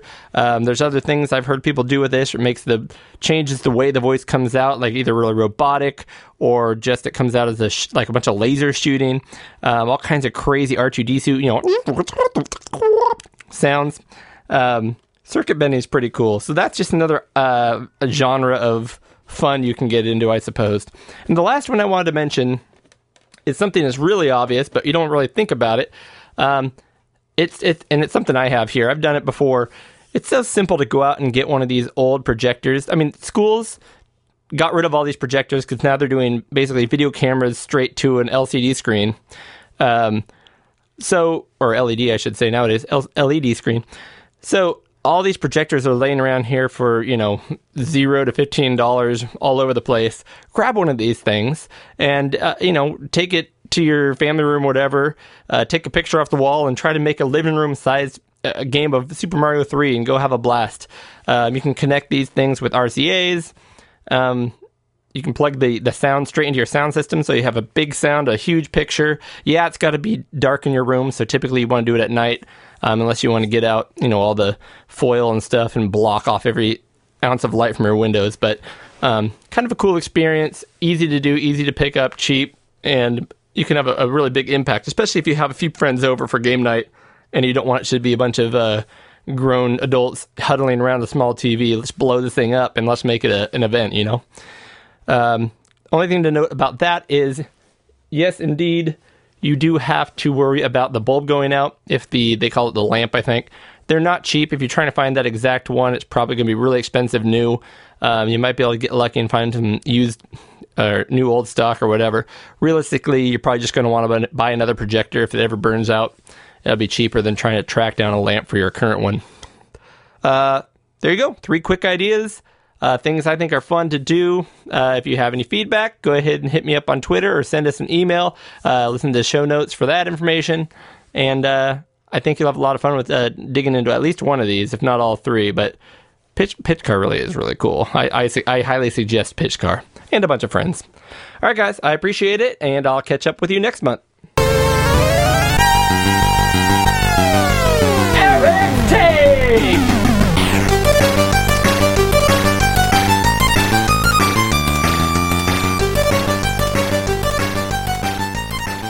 This month on Eric's Take, I wanted to cover Mobile Mania. For the last couple of months, I have been collecting and modifying mobile gaming systems, and there is a good reason for that. Uh, a few things have been changing in my life. My kids are getting more and more involved in activities such as art class and uh, volleyball and soccer and things like that, uh, track. And I often have to take take them to practice sessions where they're just practicing and I'm just sitting there and incredibly bored.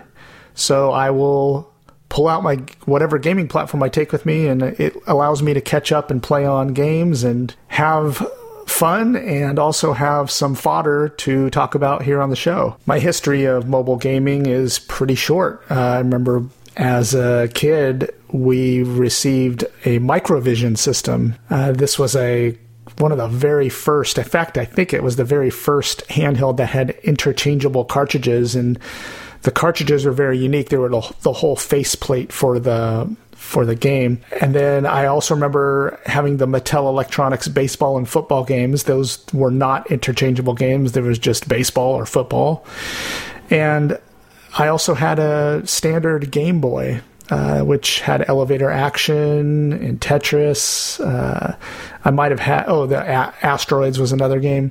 I only had a handful of games on that system, but that was pretty much it. I didn't have any other mobile game platforms, so here uh, probably for the past eight years or so i've been slowly collecting mobile gaming platforms whether that is a 3ds or the standard ds or game boys but mainly in the last two months i've just gone a little crazy and started buying a whole bunch of them you can usually find these systems pretty cheap first one that i wanted to talk about was the neo geo pocket color I bought a, actually a couple of these because right away I knew I wanted to mod them. Um, there is a backlit LCD project for that, and it made a ton of difference. My only complaint with the Neo Geo Pocket Color was the screen. It it's very very dim. Uh, if you are not in perfect sunlight conditions, you can barely see the screen. Uh, it doesn't bother some people. Like I talked to Cody about it quite a bit, and it doesn't seem to bother him too much. But for me, it made it almost unplayable, which is a shame because almost every single game I play on that system is great. So I looked into it, and there for about I think it's around fifty or sixty bucks, you can grab a backlit LCD. Now, the LCD that I bought mine from a company called Console5.com, and they include a lot of great things. One thing is they they have a 3D printed bracket that will center the screen. The screen is a little bit smaller. I think it's two millimeters or something like that, smaller than the original Neo Geo Pocket screen. So because it's smaller, you want to get it centered in the uh, hole where the screen comes out of the case. So they include the th- a 3D printed bracket, which makes that easy. And then they also include a replacement lens, which is a little bit fills in like the area around the screen where you can see some of the screws and things that hold the screen in. So it makes it a very, very clean and polished finish. And the results are amazing. It makes that that handheld so much more playable to me. And another thing is the mod was not that hard to do. It sounds very daunting, but it actually took me probably a total of 30 minutes to complete and very clean finish, no problems at all really i highly recommend this mod another system i picked up in the last couple of months was a psp portable playstation i got the original uh, the original model which is the i think 1000 and i had one of these but i this was probably a good 10 years ago i had one of these and i didn't play it much so i kept it in the garage and one day i went to go get it and the battery had swollen up and broke the case, the plastic around it, and damaged the system to the point where it was unplayable. Uh, so I recently just reacquired another one. I did a little research and I found that the first one was easily modified too, which I went ahead and, and did. It is one of the easier mods for any system I've ever done. You just pull the memory stick out, you put some files on it, you run a couple things, and it is modded. And it's it's it's a strange mod. It's not a permanent mod. So if you do a full reset on your PSP, it's gone and it's back to normal. And if you want to remod it, they make it much easier. Once you get the files on your PSP, you just run this little file and it remods it again but the mod allows you to install emulators, full versions of games. I got it because I really wanted to play PlayStation 1 games on a portable system, and it does that extremely well. So, that is a system if you're into soft modding and you want to play a bunch of emulators or play a bunch of uh, PlayStation 1 games or really just uh, have a nice little handheld system. The PSP is a fine addition, works really well. Another thing I got recently was the Super Game Boy. I never had one of these. This is the cartridge that fits in your Super Nintendo, but you can pop in Game Boy cartridges and play them on the screen. Cody had one of these, and I saw it, and I was aware of the device, but it's just one of those things that fell through the cracks. I never really went out to to buy one, and they're not hard to find. But I was just waiting for a good deal, and I found one locally, and it works really well. Now, I only had a couple of Game Boy games. Uh, like I had um, Tetris and a couple other games. So I went and also got an EverDrive for the Game Boy, which, because I just didn't really have a good way to play Game Boy games, I. I just never thought of getting one, and it it's one of the last EverDrives that I lacked. So I've pretty much completed my EverDrive collection. I think I have one for all the systems that uh, they're available for. And these are the official EverDrives I'm talking about from Crix, K R I K Z Z. Uh, I have all of his EverDrives now for every system that he has one for. So th- that has been a lot of fun to play. It's it's really interesting to play these mobile games on a large screen, and it works incredibly well. Uh, another system that I grabbed recently was, and I, I didn't grab it myself. I actually my wife bought it for me as a gift. Is a little system called the Retroflag GPI case, and I'm holding it right here, and it looks exactly like an original Game Boy, except it has more buttons. Uh, it has a D-pad, has four face buttons, a select and start, and then also has two buttons on the back, which are trigger buttons. What this is is in the form factor of a regular Game Boy, it contains a retro um, a retro uh, retro sorry a Raspberry Pi W uh, the, the retro man I don't know why I'm having such a hard time saying this it is a Raspberry Pi Zero W this is a kit that comes uh, and and I use that term loosely as a kit because it couldn't have been easier to put together. There's this little module where you put the Raspberry Pi in, and then you snap it in, and s- it, that's it. It becomes a full-fledged handheld gaming system.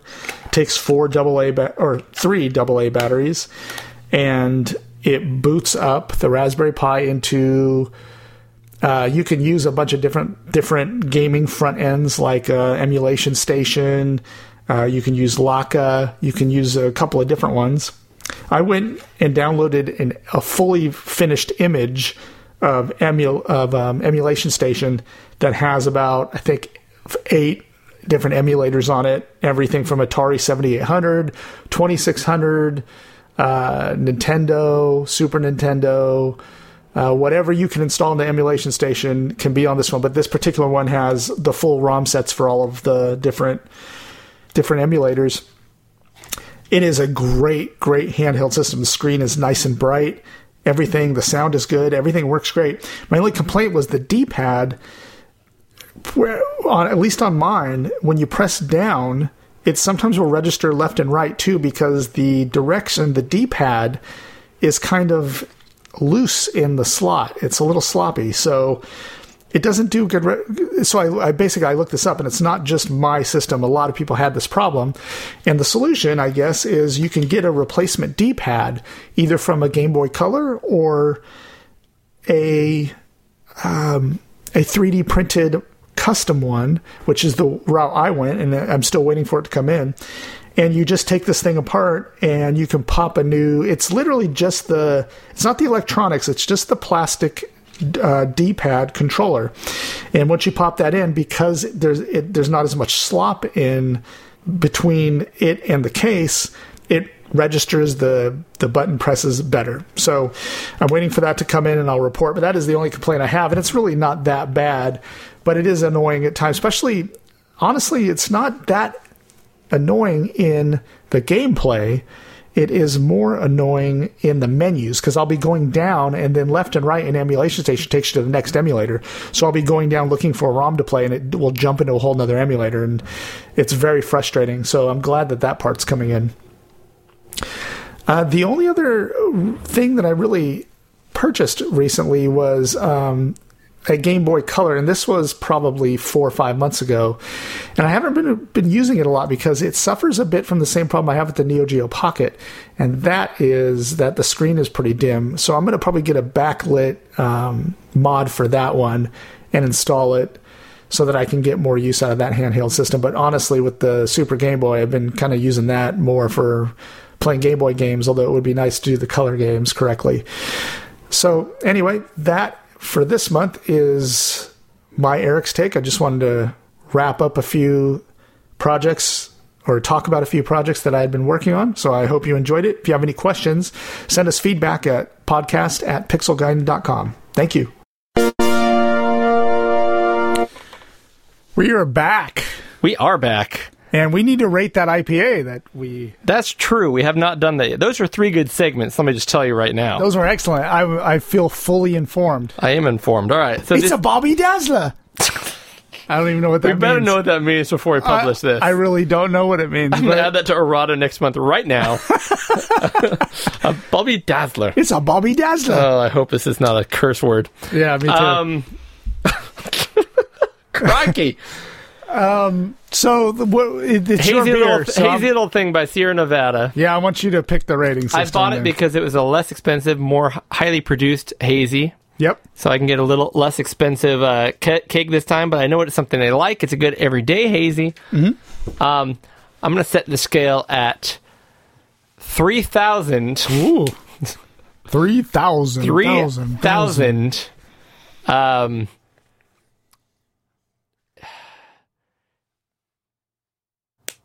Cheek. It's from Chico. Yeah. Three thousand pine trees. 3,000 partying college students. I like that. Three thousand uh, For people that don't overly know, drunk college students with forties duct taped to their hands. yeah, Chico here is a party school. That's pretty much In the what woods. it's known for. Yeah. All right. So out of three thousand drunk party students with forty ounce empty bottles duct taped to their hands, Yep. how many would you give Hazy Little Thing? Out of 3,000, I'm Quick going to math. give it Quick math. Yeah, I'm gonna give it. uh I mean, like IPAs aren't my favorite, and this one was quite hoppy. Okay. So I'm gonna have to ding it some points there. Okay. Probably gonna give it a. I'm gonna give it a 1900.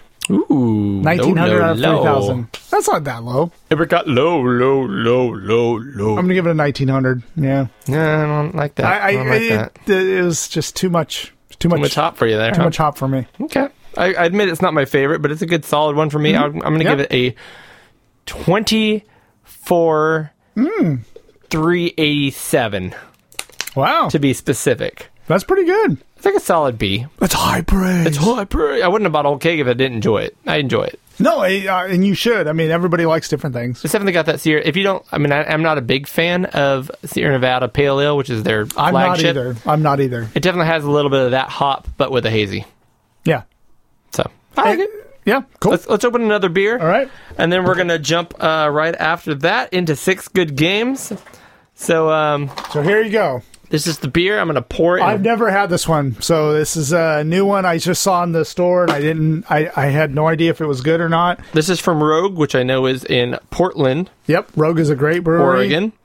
It's called a Honey Kolsch. It says Kolsch style ale brewed with Rogue Farms Hop Yard honey. And it says dare, risk, and dream. Yes. Um, All good advice. So go ahead and pour that bad boy. I'm going to pour this bad boy, and you can just go ahead- right ahead and take a sip when you get a chance, Yes, I will. um, so we can get this review underway. Let's hear that. Oh, that's a little too much. I was like, whoa, it's making me want to pee. I already took care of that, luckily. All right, so this one is a very light Cheers, colored. Um, Cheers. Light. It's light colored, but it's got a nice frothy head. It is frothy, which also makes me need to pee. Go ahead and take a sip of that. Uh, Yeah. I will. Apparently, this is dedicated to bees. Situated just across from 40 acres of rogue hops, 119 colonies of bees were carefully kept and fed, and the honey was uncapped, extracted, filtered, and finally infused into a refreshing Kolsch style ale. It's refreshing. Only 26 IBUs. That's bitterness, so you're good. Yep. And uh, 5.2% alcohol by value. Five point two. Wow, that's more than I thought it would be. Hmm, how's the flavor? Is that as much as you thought it would be? It is. Actually, that is refreshing. It's refreshing. It's also very honey. It is very honey. It's, It's refreshing Honey. and honey. very honey. Honey. Hmm. Yeah. Okay. Simple and one sided. Very honey. Like, I don't know how to explain it. It's not like s- overly sweet, overpowering honey. It's light and refreshing, but the full flavor I'm getting is honey more than beer. Really? I'm getting a lot of honey. In a good way, though. Yeah. All right. So we'll have to wait a bit. Maybe in the middle of our We're 6 going to good forget games. again. We're gonna forget. We're going to forget again. Do you want to just rate it now? Let's just rate it. All right. Out of honeybees. That's an easy one because there's honeybees. Out of I don't know. honeybees. Out of how many honeybees, Eric? Let's talk about 42 honeybees. On it, 4,200 bees. 42 honeybees. I think it's good. I think it's solid. I don't think it's great just because it's a little sweeter than I want it to be, even though it's not overwhelmingly sweet. Yep. It's good sometimes beer. I'm going to give it It's a good summer beer. 33 out of 42. I think I will too. That's the number I had in my head. I think I'll Cool. give it a 33, maybe a 34. I, But I would I would 33 order it again. I think it's it it would get higher as a every once in a while beer, but I could see enjoying this in a, su- a nice summer day. there you go. Playing a twin stick shooter. I don't know. Uh, Yeah, twins Pairs Kitchen. well with a That sounds honey good. ale. Yeah, All right. It's time for six good games, ladies and gentlemen. six good games. Good game! It's an interesting one. This, This is going to be a cool one. yeah, I think so because it's gonna be multimedia, like it's 1997. Multimedia. Multimedia. Oh, It's like QuickTime when that first came out. yeah, I remember What? You that. can watch postage stamp sized yeah, videos on my computer? I remember when they were linked up on the World Wide Web. Little tiny little. I would go on MTV.com and spend Yeah. 45 minutes downloading a two minute music video, watch it, and Yes. then download another one. I would Yeah. do that all night long.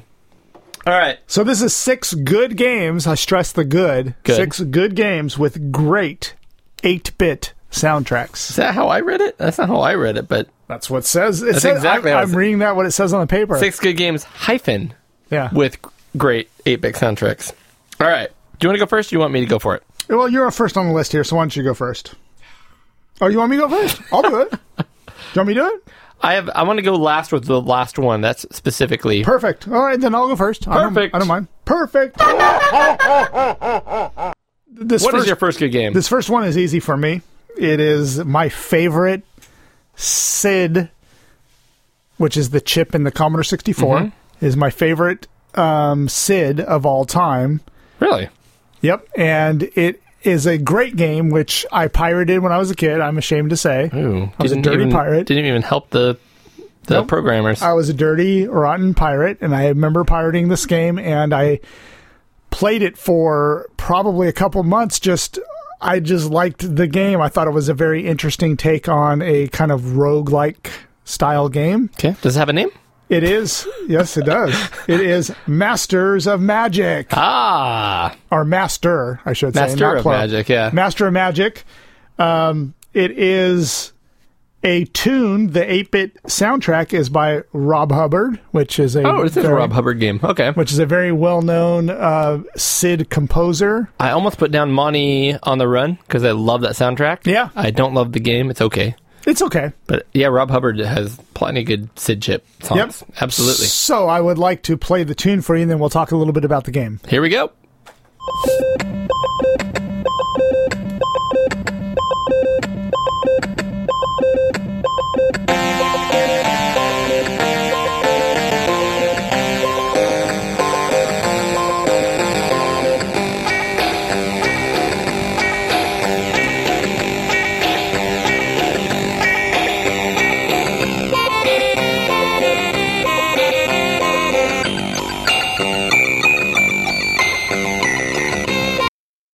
Abrupt, Abrupt ending. stop there. We should put like a record, metal. like a record, like. but anyway, so one memory I have of this game is that I I did play it, of course, and I loved it, but I do remember turning this game on and just listening to the Sid and walking away and just having it blasting in my room. I love that. Let's have a tune. cool ambiance. Yeah, it's it's just an amazing tune.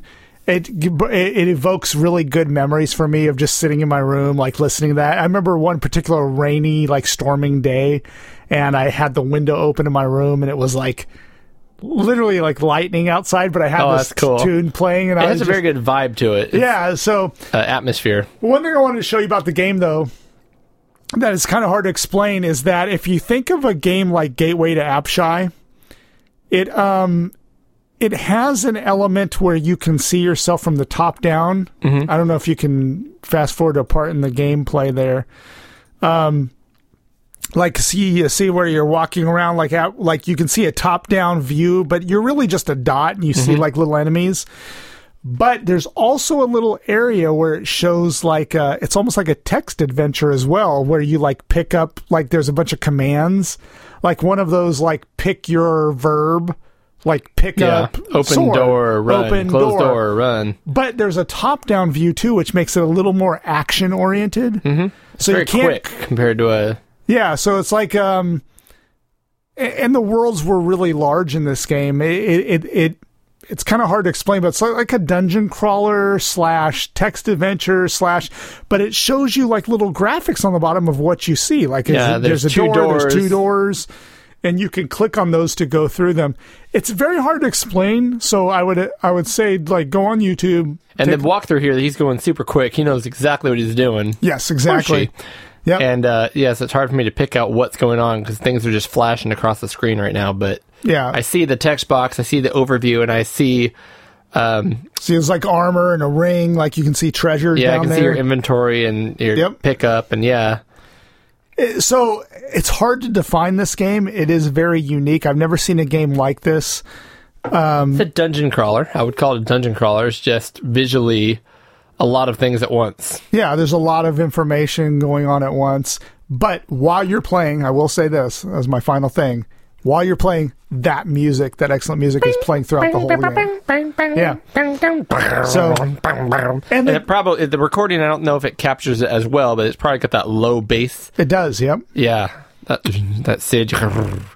So anyway, fun game, really unique, and a, and an excellent soundtrack. And like I said, this is my favorite 8-bit Sid of all time.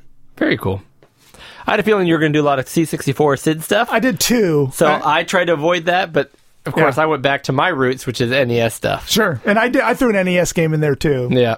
So I'm sure I've talked about this game before on here. Um, all the Mega Man games are instantly, excuse me, 8 bit soundtrack classics. Yeah. If you go on YouTube or even Spotify and just type in Mega Man, you'll find dozens of bands, mostly metal sounding, Yeah. covering Mega Man tunes. The melodies in Mega Man songs are brilliant. Yeah. and I could literally pick out 50 pieces of music that were just awesome examples of melodies. Now, these aren't technically amazing arrangements, they're just so catchy, and I can hum like almost any song from Mega Man 1 through like 5. like, they're all good.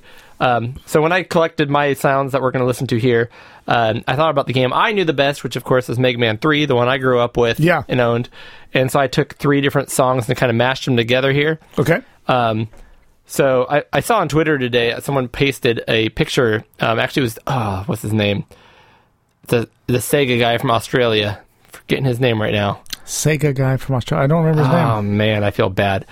Um, well, if he listens, you can call me out. That'd be awesome. I don't know if he listens. So name. Okay. anyways, uh, he put up a thing that said uh, his psychiatrist said there's no way you can hear pictures. Yeah. He said I proved them wrong, and he just put up a Sega logo. And of course, everyone hears Sega, yeah. "Ah, right? Definitely.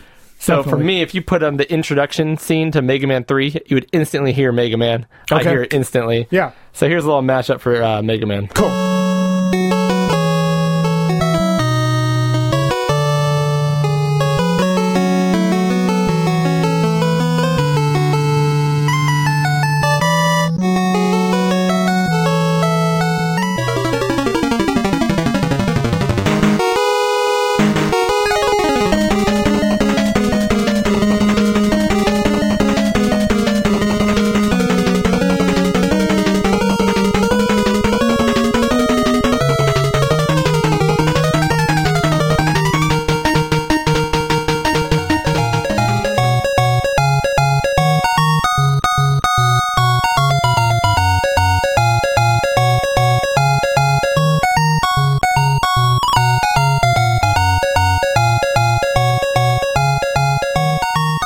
Now it's funny that last one was actually the uh, stage select screen.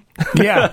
I So was it going to just say the repeats, but one it's really before happy go lucky. the one before that last one I actually recognized, and I don't play a lot of Mega Man, but So I that recognize last one is the Doctor Wily boss theme. Okay. So every Mega Man uses a variation of that okay. that fight scene, and then the first one was the intro where you see Mega Man looking over the tower. Yeah. Looking off the edge of the skyscraper. So cool. yeah. Um, I didn't. I mean, there's so many clips. I all the boss uh, battle are the boss. There's you know one, two, three for eight different bosses. So eight levels per Mega Man game. You get to select which boss you want to fight first, Yeah.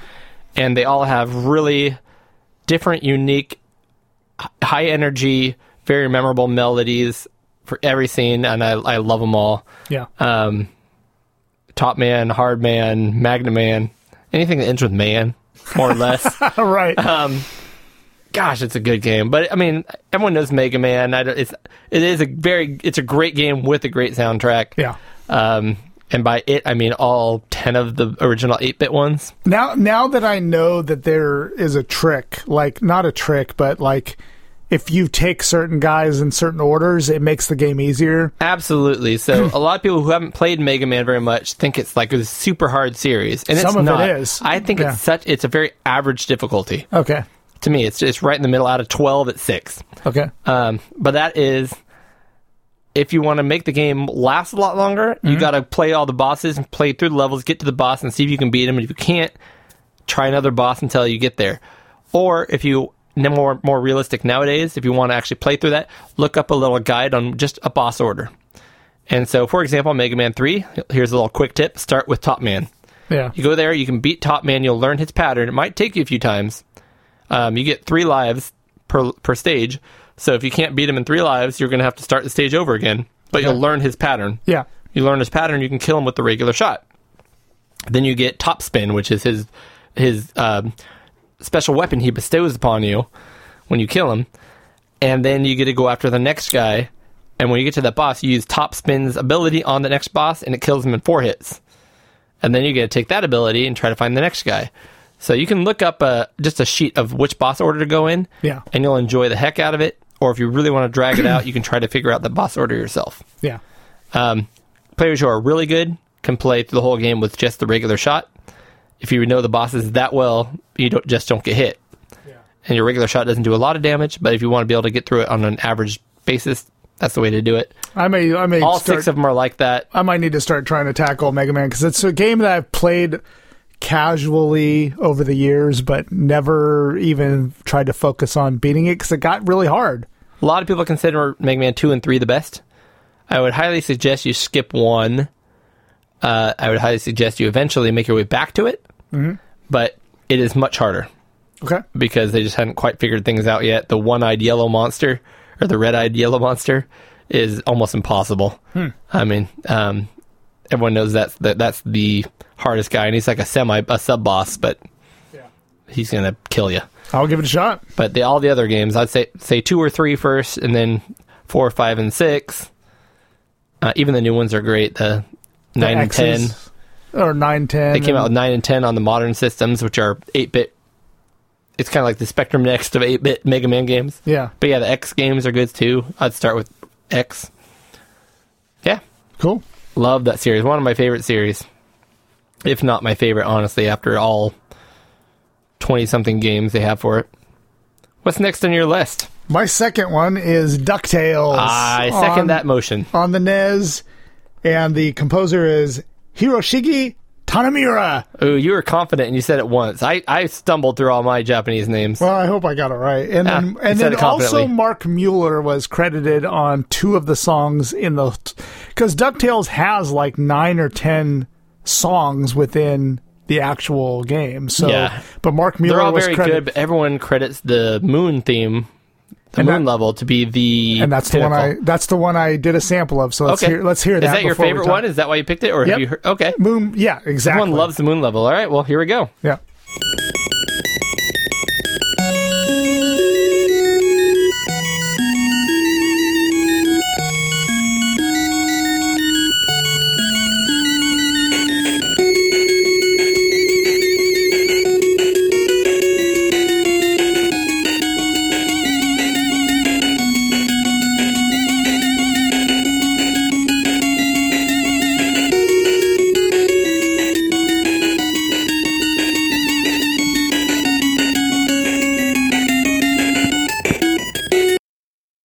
Abrupt stop.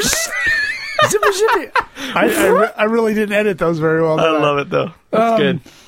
So Ducktales, for those of you don't know, that don't know, is you are playing Scrooge McDuck, right? That's Yep. right. Yeah. and you are jumping around on a pogo stick. which is his cane, but somehow it bounces. Yeah, I, I always thought it was a pogo stick when I played it, but um, and once you get that down and you start mastering that, the game becomes easier because you really need to learn how to bounce on his. The game is on his- based around that. Every level has something you need to use his cane as a pogo stick. Yep, It's a really good game. it's a really good game. The graphics are great. It really showcases the the original Nintendo, but that is probably the best level music. But they're all really good. They're all really good. So, I mean, you will enjoy the music throughout the entire game. And here's the, the I guess another point. Mega Man, Capcom. Yeah, DuckTales, Capcom. that's true. Yeah. So when you think about great NES games, not only is the is the gameplay really good on Capcom games, and I'm going to throw Konami games in there, Yeah. but they really focused on music. You don't realize how much an old 8-bit game you get out of the sound, but if you play most of these games without the sound, they're hard to play. that's true. That sound really adds a ton. You just don't give it credit. Yeah. Um, but yeah, Ducktales is great.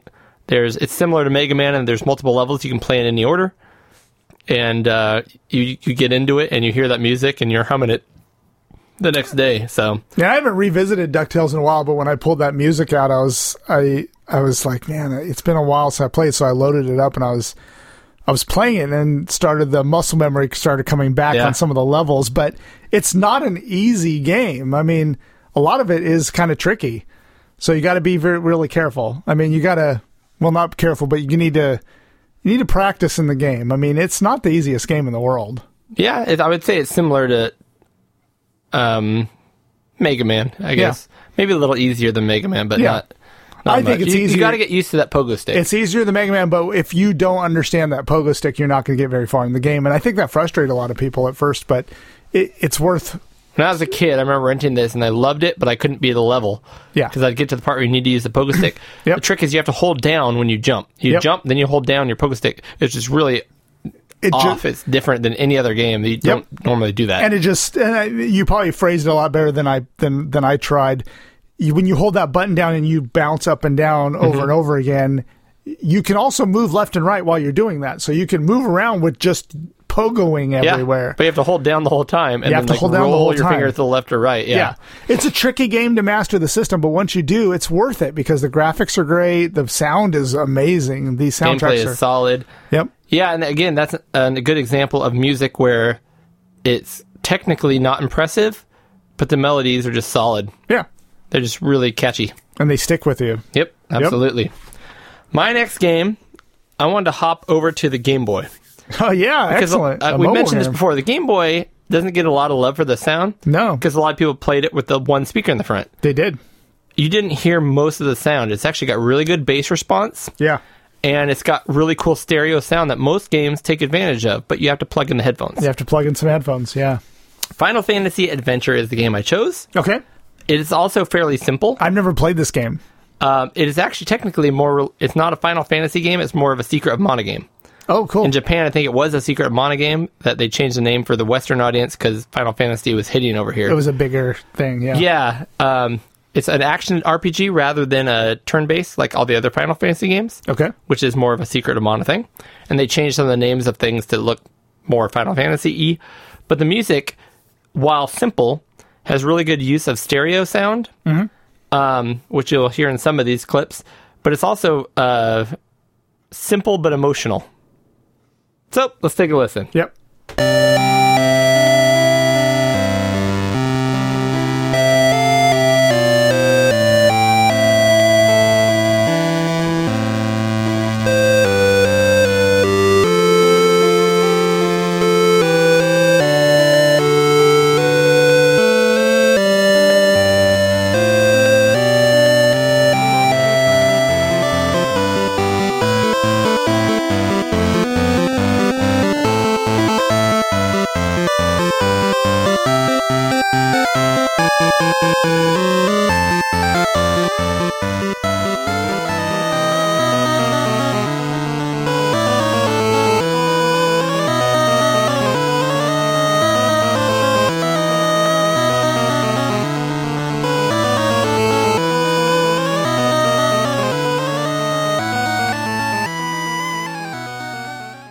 So there's a little Final Fantasy Yeah. adventure.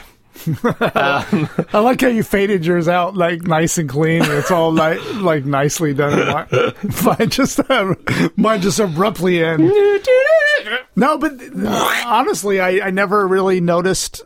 I, I I really haven't delved into the Game Boy library that much, but that the music was just as good as an a NES game, Or was it, Eric? or was it? We'll get there in a second. All right. Um, but no, that game brings back a lot of nostalgic memories for me. But I just always loved the the way the gameplay and the music kind of matched. Yeah. Um, That was great. That was great. Most of the game is kind of wandering, kind of like Zelda, where you're wandering through forests and you'll come acro- across an occasional enemy and have to take them out. A lot of story involved, but nothing over the top, no cutscenes. yeah. Uh, but when you actually got to a boss or a, a really high energy fight, the, m- energy, the music would pick up. Um, so it just really matched the energy well, which you can't. Those are all kind of slower Mm-hmm. songs. Right. Um, but what's really cool about it is when I looked at, I actually I just pulled these off a website that ripped them really well, mm-hmm. and I m- faded them in and out and stuff. That game had 33 minutes of songs.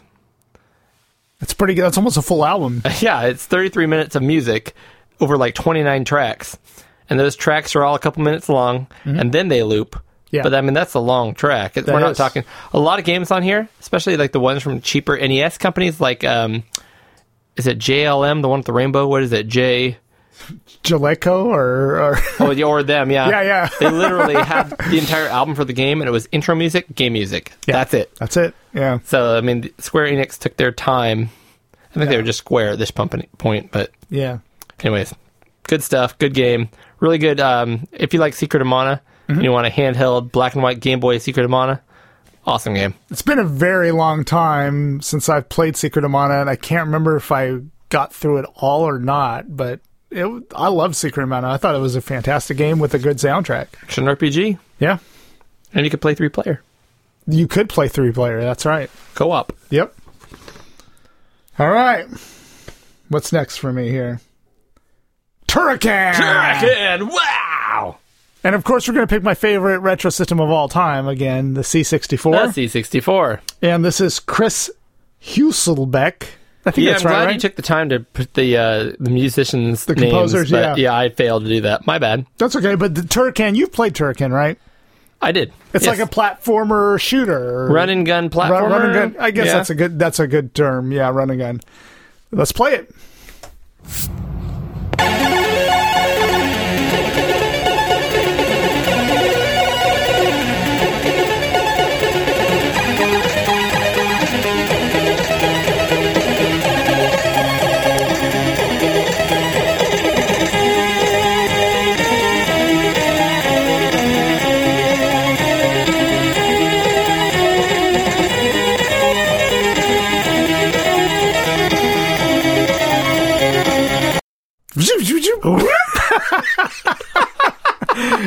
I did. I failed. Oh goodness. I failed in my post editing uh, duties here. Um, so that soundtrack. If I was going to tell somebody what does a Sid chip sound like, Yeah. that is the most. it. I mean, that's a good version of it, but that is most C64 games. They had all three things. They had the arpeggio, the Yep. and then they had the um, and then the melody pops in after like eight measures and just like it. It was Yep. that was the Sid chip right there. So that that and Commando are the two. Like whenever somebody says, "Oh, the SID chip on the C64," and they want me to explain it, Commando and Turrican are the two that I that I have demos. C- Commando has like a. i- If I had to present one SID song, That's it would it. be Commando, but it's not my favorite. But it's like. It's the one that you. This sounds like a Commodore 64. Yeah. But so Turrican, w- I remember as a kid going along with my Commodore 64, doing my thing, and then all of a sudden Turrican comes out, and like everyone's blow, like their minds are blown by Turrican. And if you've seen Turrican on the C64, I mean, it looks like in a more advanced like NES game. So I mean, Yeah. it's an amazing like feat of of uh, like a jump in technology for the Commodore 64. Um, And I remember I pirated that one, of course. I'm admitting a lot of show. What? A lot of what now? I'm, admitting, Oh my goodness! I'm admitting a lot of stuff here. A lot of shoes. yeah, a lot of Admitted shoes. so many shoes. wow, though. but I remember downloading this game and going, "Oh, what is this Turrican?" and, and playing it and going, "This." It, I mean, it it blew my mind. I mean, this was one of those Yeah. defining games that pushed the C64 forward. You couldn't find Turrican here really. Like, if I walked into a Commodore 64 like computer shop, which Mm-hmm. there were three or four in Sacramento, That boggles my mind. this one just wasn't there. I mean, they, I never, I never saw this one on the shelf. Yeah, yeah. Anyway. To pirate it. So I had just pirated it, and Yeah, I think this is more. I I think it was more England centric again. yeah. Because I also noticed that this is one of those games that on the Genesis wasn't very popular. We had Mega Turrican, Okay. and it's fairly rare. But all the Turrican games were huge over there, and they're like that's you know that was their run and gun over there, if you will. You might be right. So Turrican was probably PAL, and then it if it did, the pirated g- one I downloaded was probably an NTSC fix for that. So that Yeah. it may not have even come out on the shelf here. I don't remember. Now, if you enjoy Turrican, I would highly suggest you search out the Dreamcast game, Gunlord. It came to me. Um, yeah, Gunlord is a really cool kind of fan remake, if you will. Um, here, let me pull up a video because you have to check this out. And it's all Dreamcasty and higher resolution, and YouTube going all slowy. yeah, what's going on here? Um, there it is. Oh wow. Yeah. That, that actually looks like Turrican quite a bit. It's, it looks Except with, almost update, like with a updated graphics. Yeah. even though it's Dreamcast, it almost looks like a 32-bit Sega Saturn Turrican. Yeah. Um, very cool game. Obviously, very smooth compared to the original Turrican. Um, but the way it plays, the the physics and even the weapons, like that one right there, Yeah. Gunlord. It's almost like a whip, but it's like a laser whip. It is a homebrew game that came out in I don't know 2011 or something like that. Um, but seek it out. Pretty cool. It does look good. All right.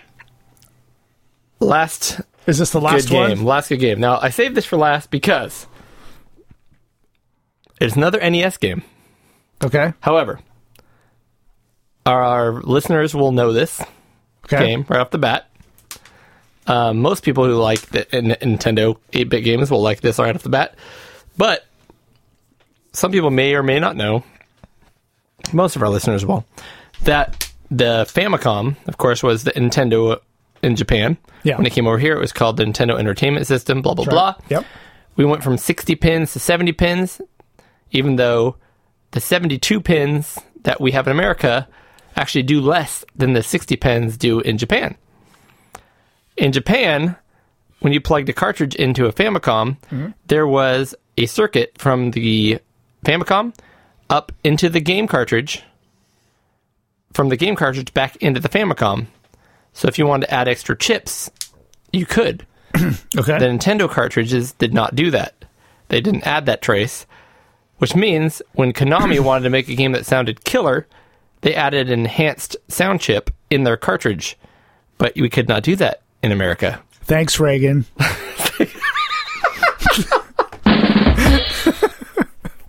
Reagan really screwed that one up That's for the right us. time period, actually. That's pretty accurate. I try. I, in, my, in my beer-addled mind, which is like four beers in, I was like, "Which president was there?" It Thanks, Taft. Um, was it wasn't Taft. I know that. I was there with Taft. I was mm. My goodness, there. That's man. funny. Um, so, anyways, what I'm going to play really quick is Castlevania 3, Castlevania the three. American version. Okay. Just one little clip, and you'll recognize the clip. Okay.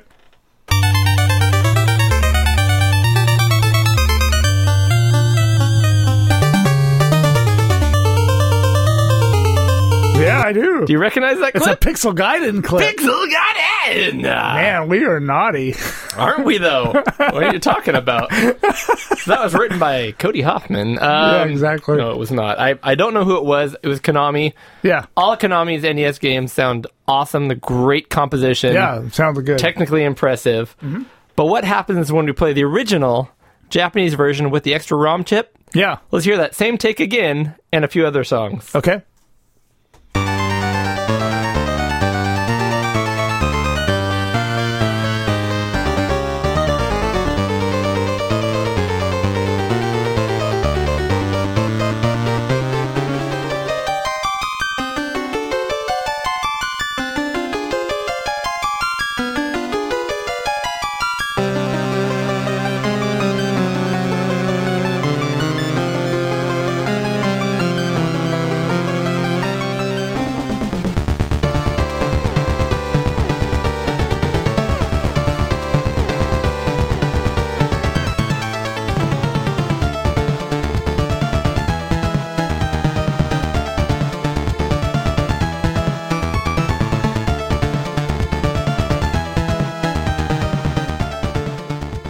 Awesome. Yeah.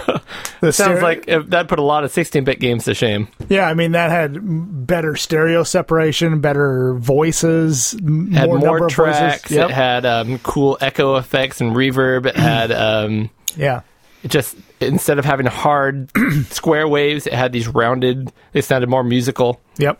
Um, No, Castlevania's got amazing music, but that one was like the pinnacle. so of course we used that first track with the Japanese version with the extra tracks Yeah. in the intro right now. Yeah. I say right now because once they find out Yeah, it's that over. we're we're doing millions and millions of downloads Yeah. with their equipment, we're gonna have to go ahead and take that down, Eric. We're gonna have to strip out all of our good stuff. and then uh, it's just going to be an acapella version of Eric and I going. Yep. We'll make it work. We'll make it work. And of course, Castlevania is a great action game.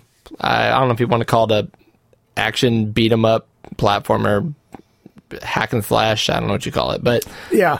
really great game. The first one's really solid, and they just got better and better, doing all kinds of cool graphic effects. Yep. Gameplay pretty much stayed the same, but they're all good. Yep. and uh, the music on that one especially was extra killer. I'm I'm I'm tackling Castlevania in reverse order. Like I I played Bloodstained and I got all these skills in Bloodstained and I got Skills. really good. And I loved Bloodstained and I got really good at it. And now I went back and I played Symphony of the Night and I was like, I'm way better now. Yeah, Like I'm way Oh, I better love at that Symphony of the game. Night. So now I want to go back and beat Symphony of the Night and I just need the time to do it, but I think I could do it now. Which Symphony of the Night has always been my favorite Castlevania game. yeah. So I want to try some of the GBA ones, yeah, which were more or less inspired by Symphony of the Night. right.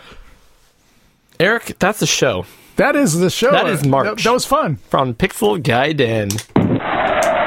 Oh, this is by far my favorite sound effect. Yeah. It doesn't matter what we do, we throw a bomb in there, and it feels like something huge just happened. That's right. It's blowing my mind up. blowing my mind. Uh, stay tuned next month for our Doki Doki Literature Club update. We yeah, we're gonna have to do a whole segment on Doki Doki Literature. Now that we built it up, Yeah, we hit it. It's it's up, and we'll have to have Tim with us. Yuri. So good. I yearn for Yuri. Uh, well, you'll understand what that means next month on Pixel Gaiden. Um, do we have any idea what we want to do for Six Good Games or Battle of the Systems next month, Eric? Any ideas? oh man, Six Good Games. I had a couple ideas. throw him by me. I had zombie games. Oh, that's a lot a good of one. zombie games. Yeah. I also, this one I thought was would be interesting because you and I cannot click with the European standard of isometric games. What if we did six good isometric games? We might we could shelf that, would, for a while. That would It- force me to actually tolerate some isometric games because most I don't tolerate. Like I'm yeah, like, once this is nonsense. Ten minutes in, just like nope. Yeah. Um, Let, let's can do. get there I like eventually. zombie games. I, I do like zombie games, but let's let's do the isometric ones. are you sure? Yeah. Okay, we're doing isometric. Okay, so six And, uh, good isometric games. Yep. And then uh, we'll And fi- wait, wait, are we going to be finicky about isometric? Because there's uh, no, get creative. there's forced perspective. There's like, if If anything, you can is- make a case, we're good to go. okay. Because I don't want to get all technical on isometric. Because I, I was listening to a podcast recently, and there was talk. They were talking about forced perspective versus isometric games, and it's like I don't really know the difference. the way I would put it, for I, I don't know. I mean, make your own case. For me, isometric, the ones. The point is, it's the games that we have a hard time with. Yeah, And the, typically, we have a hard time with because you have to turn the controller forty-five degrees to Right. make it make sense. So l- let me give you- Cubert would be an isometric game. Cubert. Cubert's a good example. Zaxxon is that That's absolutely isometric. Okay. Okay. So I just In want to my be mind. sure. But the cool thing is, this is going to force me to play a lot of ZX Spectrum games, which Yeah. I look forward to. On my new next, I which welcome shall it. arrive. It shall sometime. arrive within the next week, I Gosh, predict. Darn it. um, and we'll figure out a battle of the systems later. Yeah, let me think about that. But I bet we could come up with something good. Anything you're looking forward to, Eric? Uh, just this coronavirus thing getting over with. Oh, yeah. So I can go back to resu- resuming normal abilities. But um, no, I mean, I, I don't have anything in mind. Now that I got that Pico 8, I actually think I'm hoping that I'll have a Pico 8 update because I want to play. I, there's been months where I haven't played any Pico 8 games and I want to Yeah. like try some of the newer ones that have come out. Oh, that they've I- gotten so much more advanced and Yep. in- interesting. And there was one that was like Assault. Like Yeah. I don't know if you saw that on Twitter. Like it was going around. Like somebody made a Pico Eight game where the whole world rotated like Mode Seven. Hey, did you hear um, in Stockton there was a guy who was just sitting on a park bench eating like nuts, and some guy attacked. D's nuts. wow, Eric, D's. he was just sitting there Anyway, go ahead. on a park bench, and some guy came up, and uh, do you know what happened? I don't know. I never haven't heard this story. He got assaulted. Hey, oh man. you're welcome. I'll be here all week. All right. I didn't. I did. I didn't hear that. I didn't hear that. Okay, on that note, we're gonna have to end this thing. I'm looking forward to playing Breath of the Wild, which I've owned for over a year and never plugged it in. Oh, I, I think I have no interest in the game. I heard it's amazing, and I want to dig into it, but I can't get myself to pick that over all the other games that I find more interesting. Looking at the covers, there was a good two months where I I played Breath of the Wild and loved it. so many people have like. like that. You look at their top five games, and it's like this game eight hours, this game four hours, this game ten hours, Breath of the Wild two hundred hours. So many people. I still will s- will maintain that that is my favorite Legend of Zelda game. It's still my favorite, even though I didn't finish it. I thought it was amazing. All right, Eric, Cool. that's it. All right. Until next month, it's,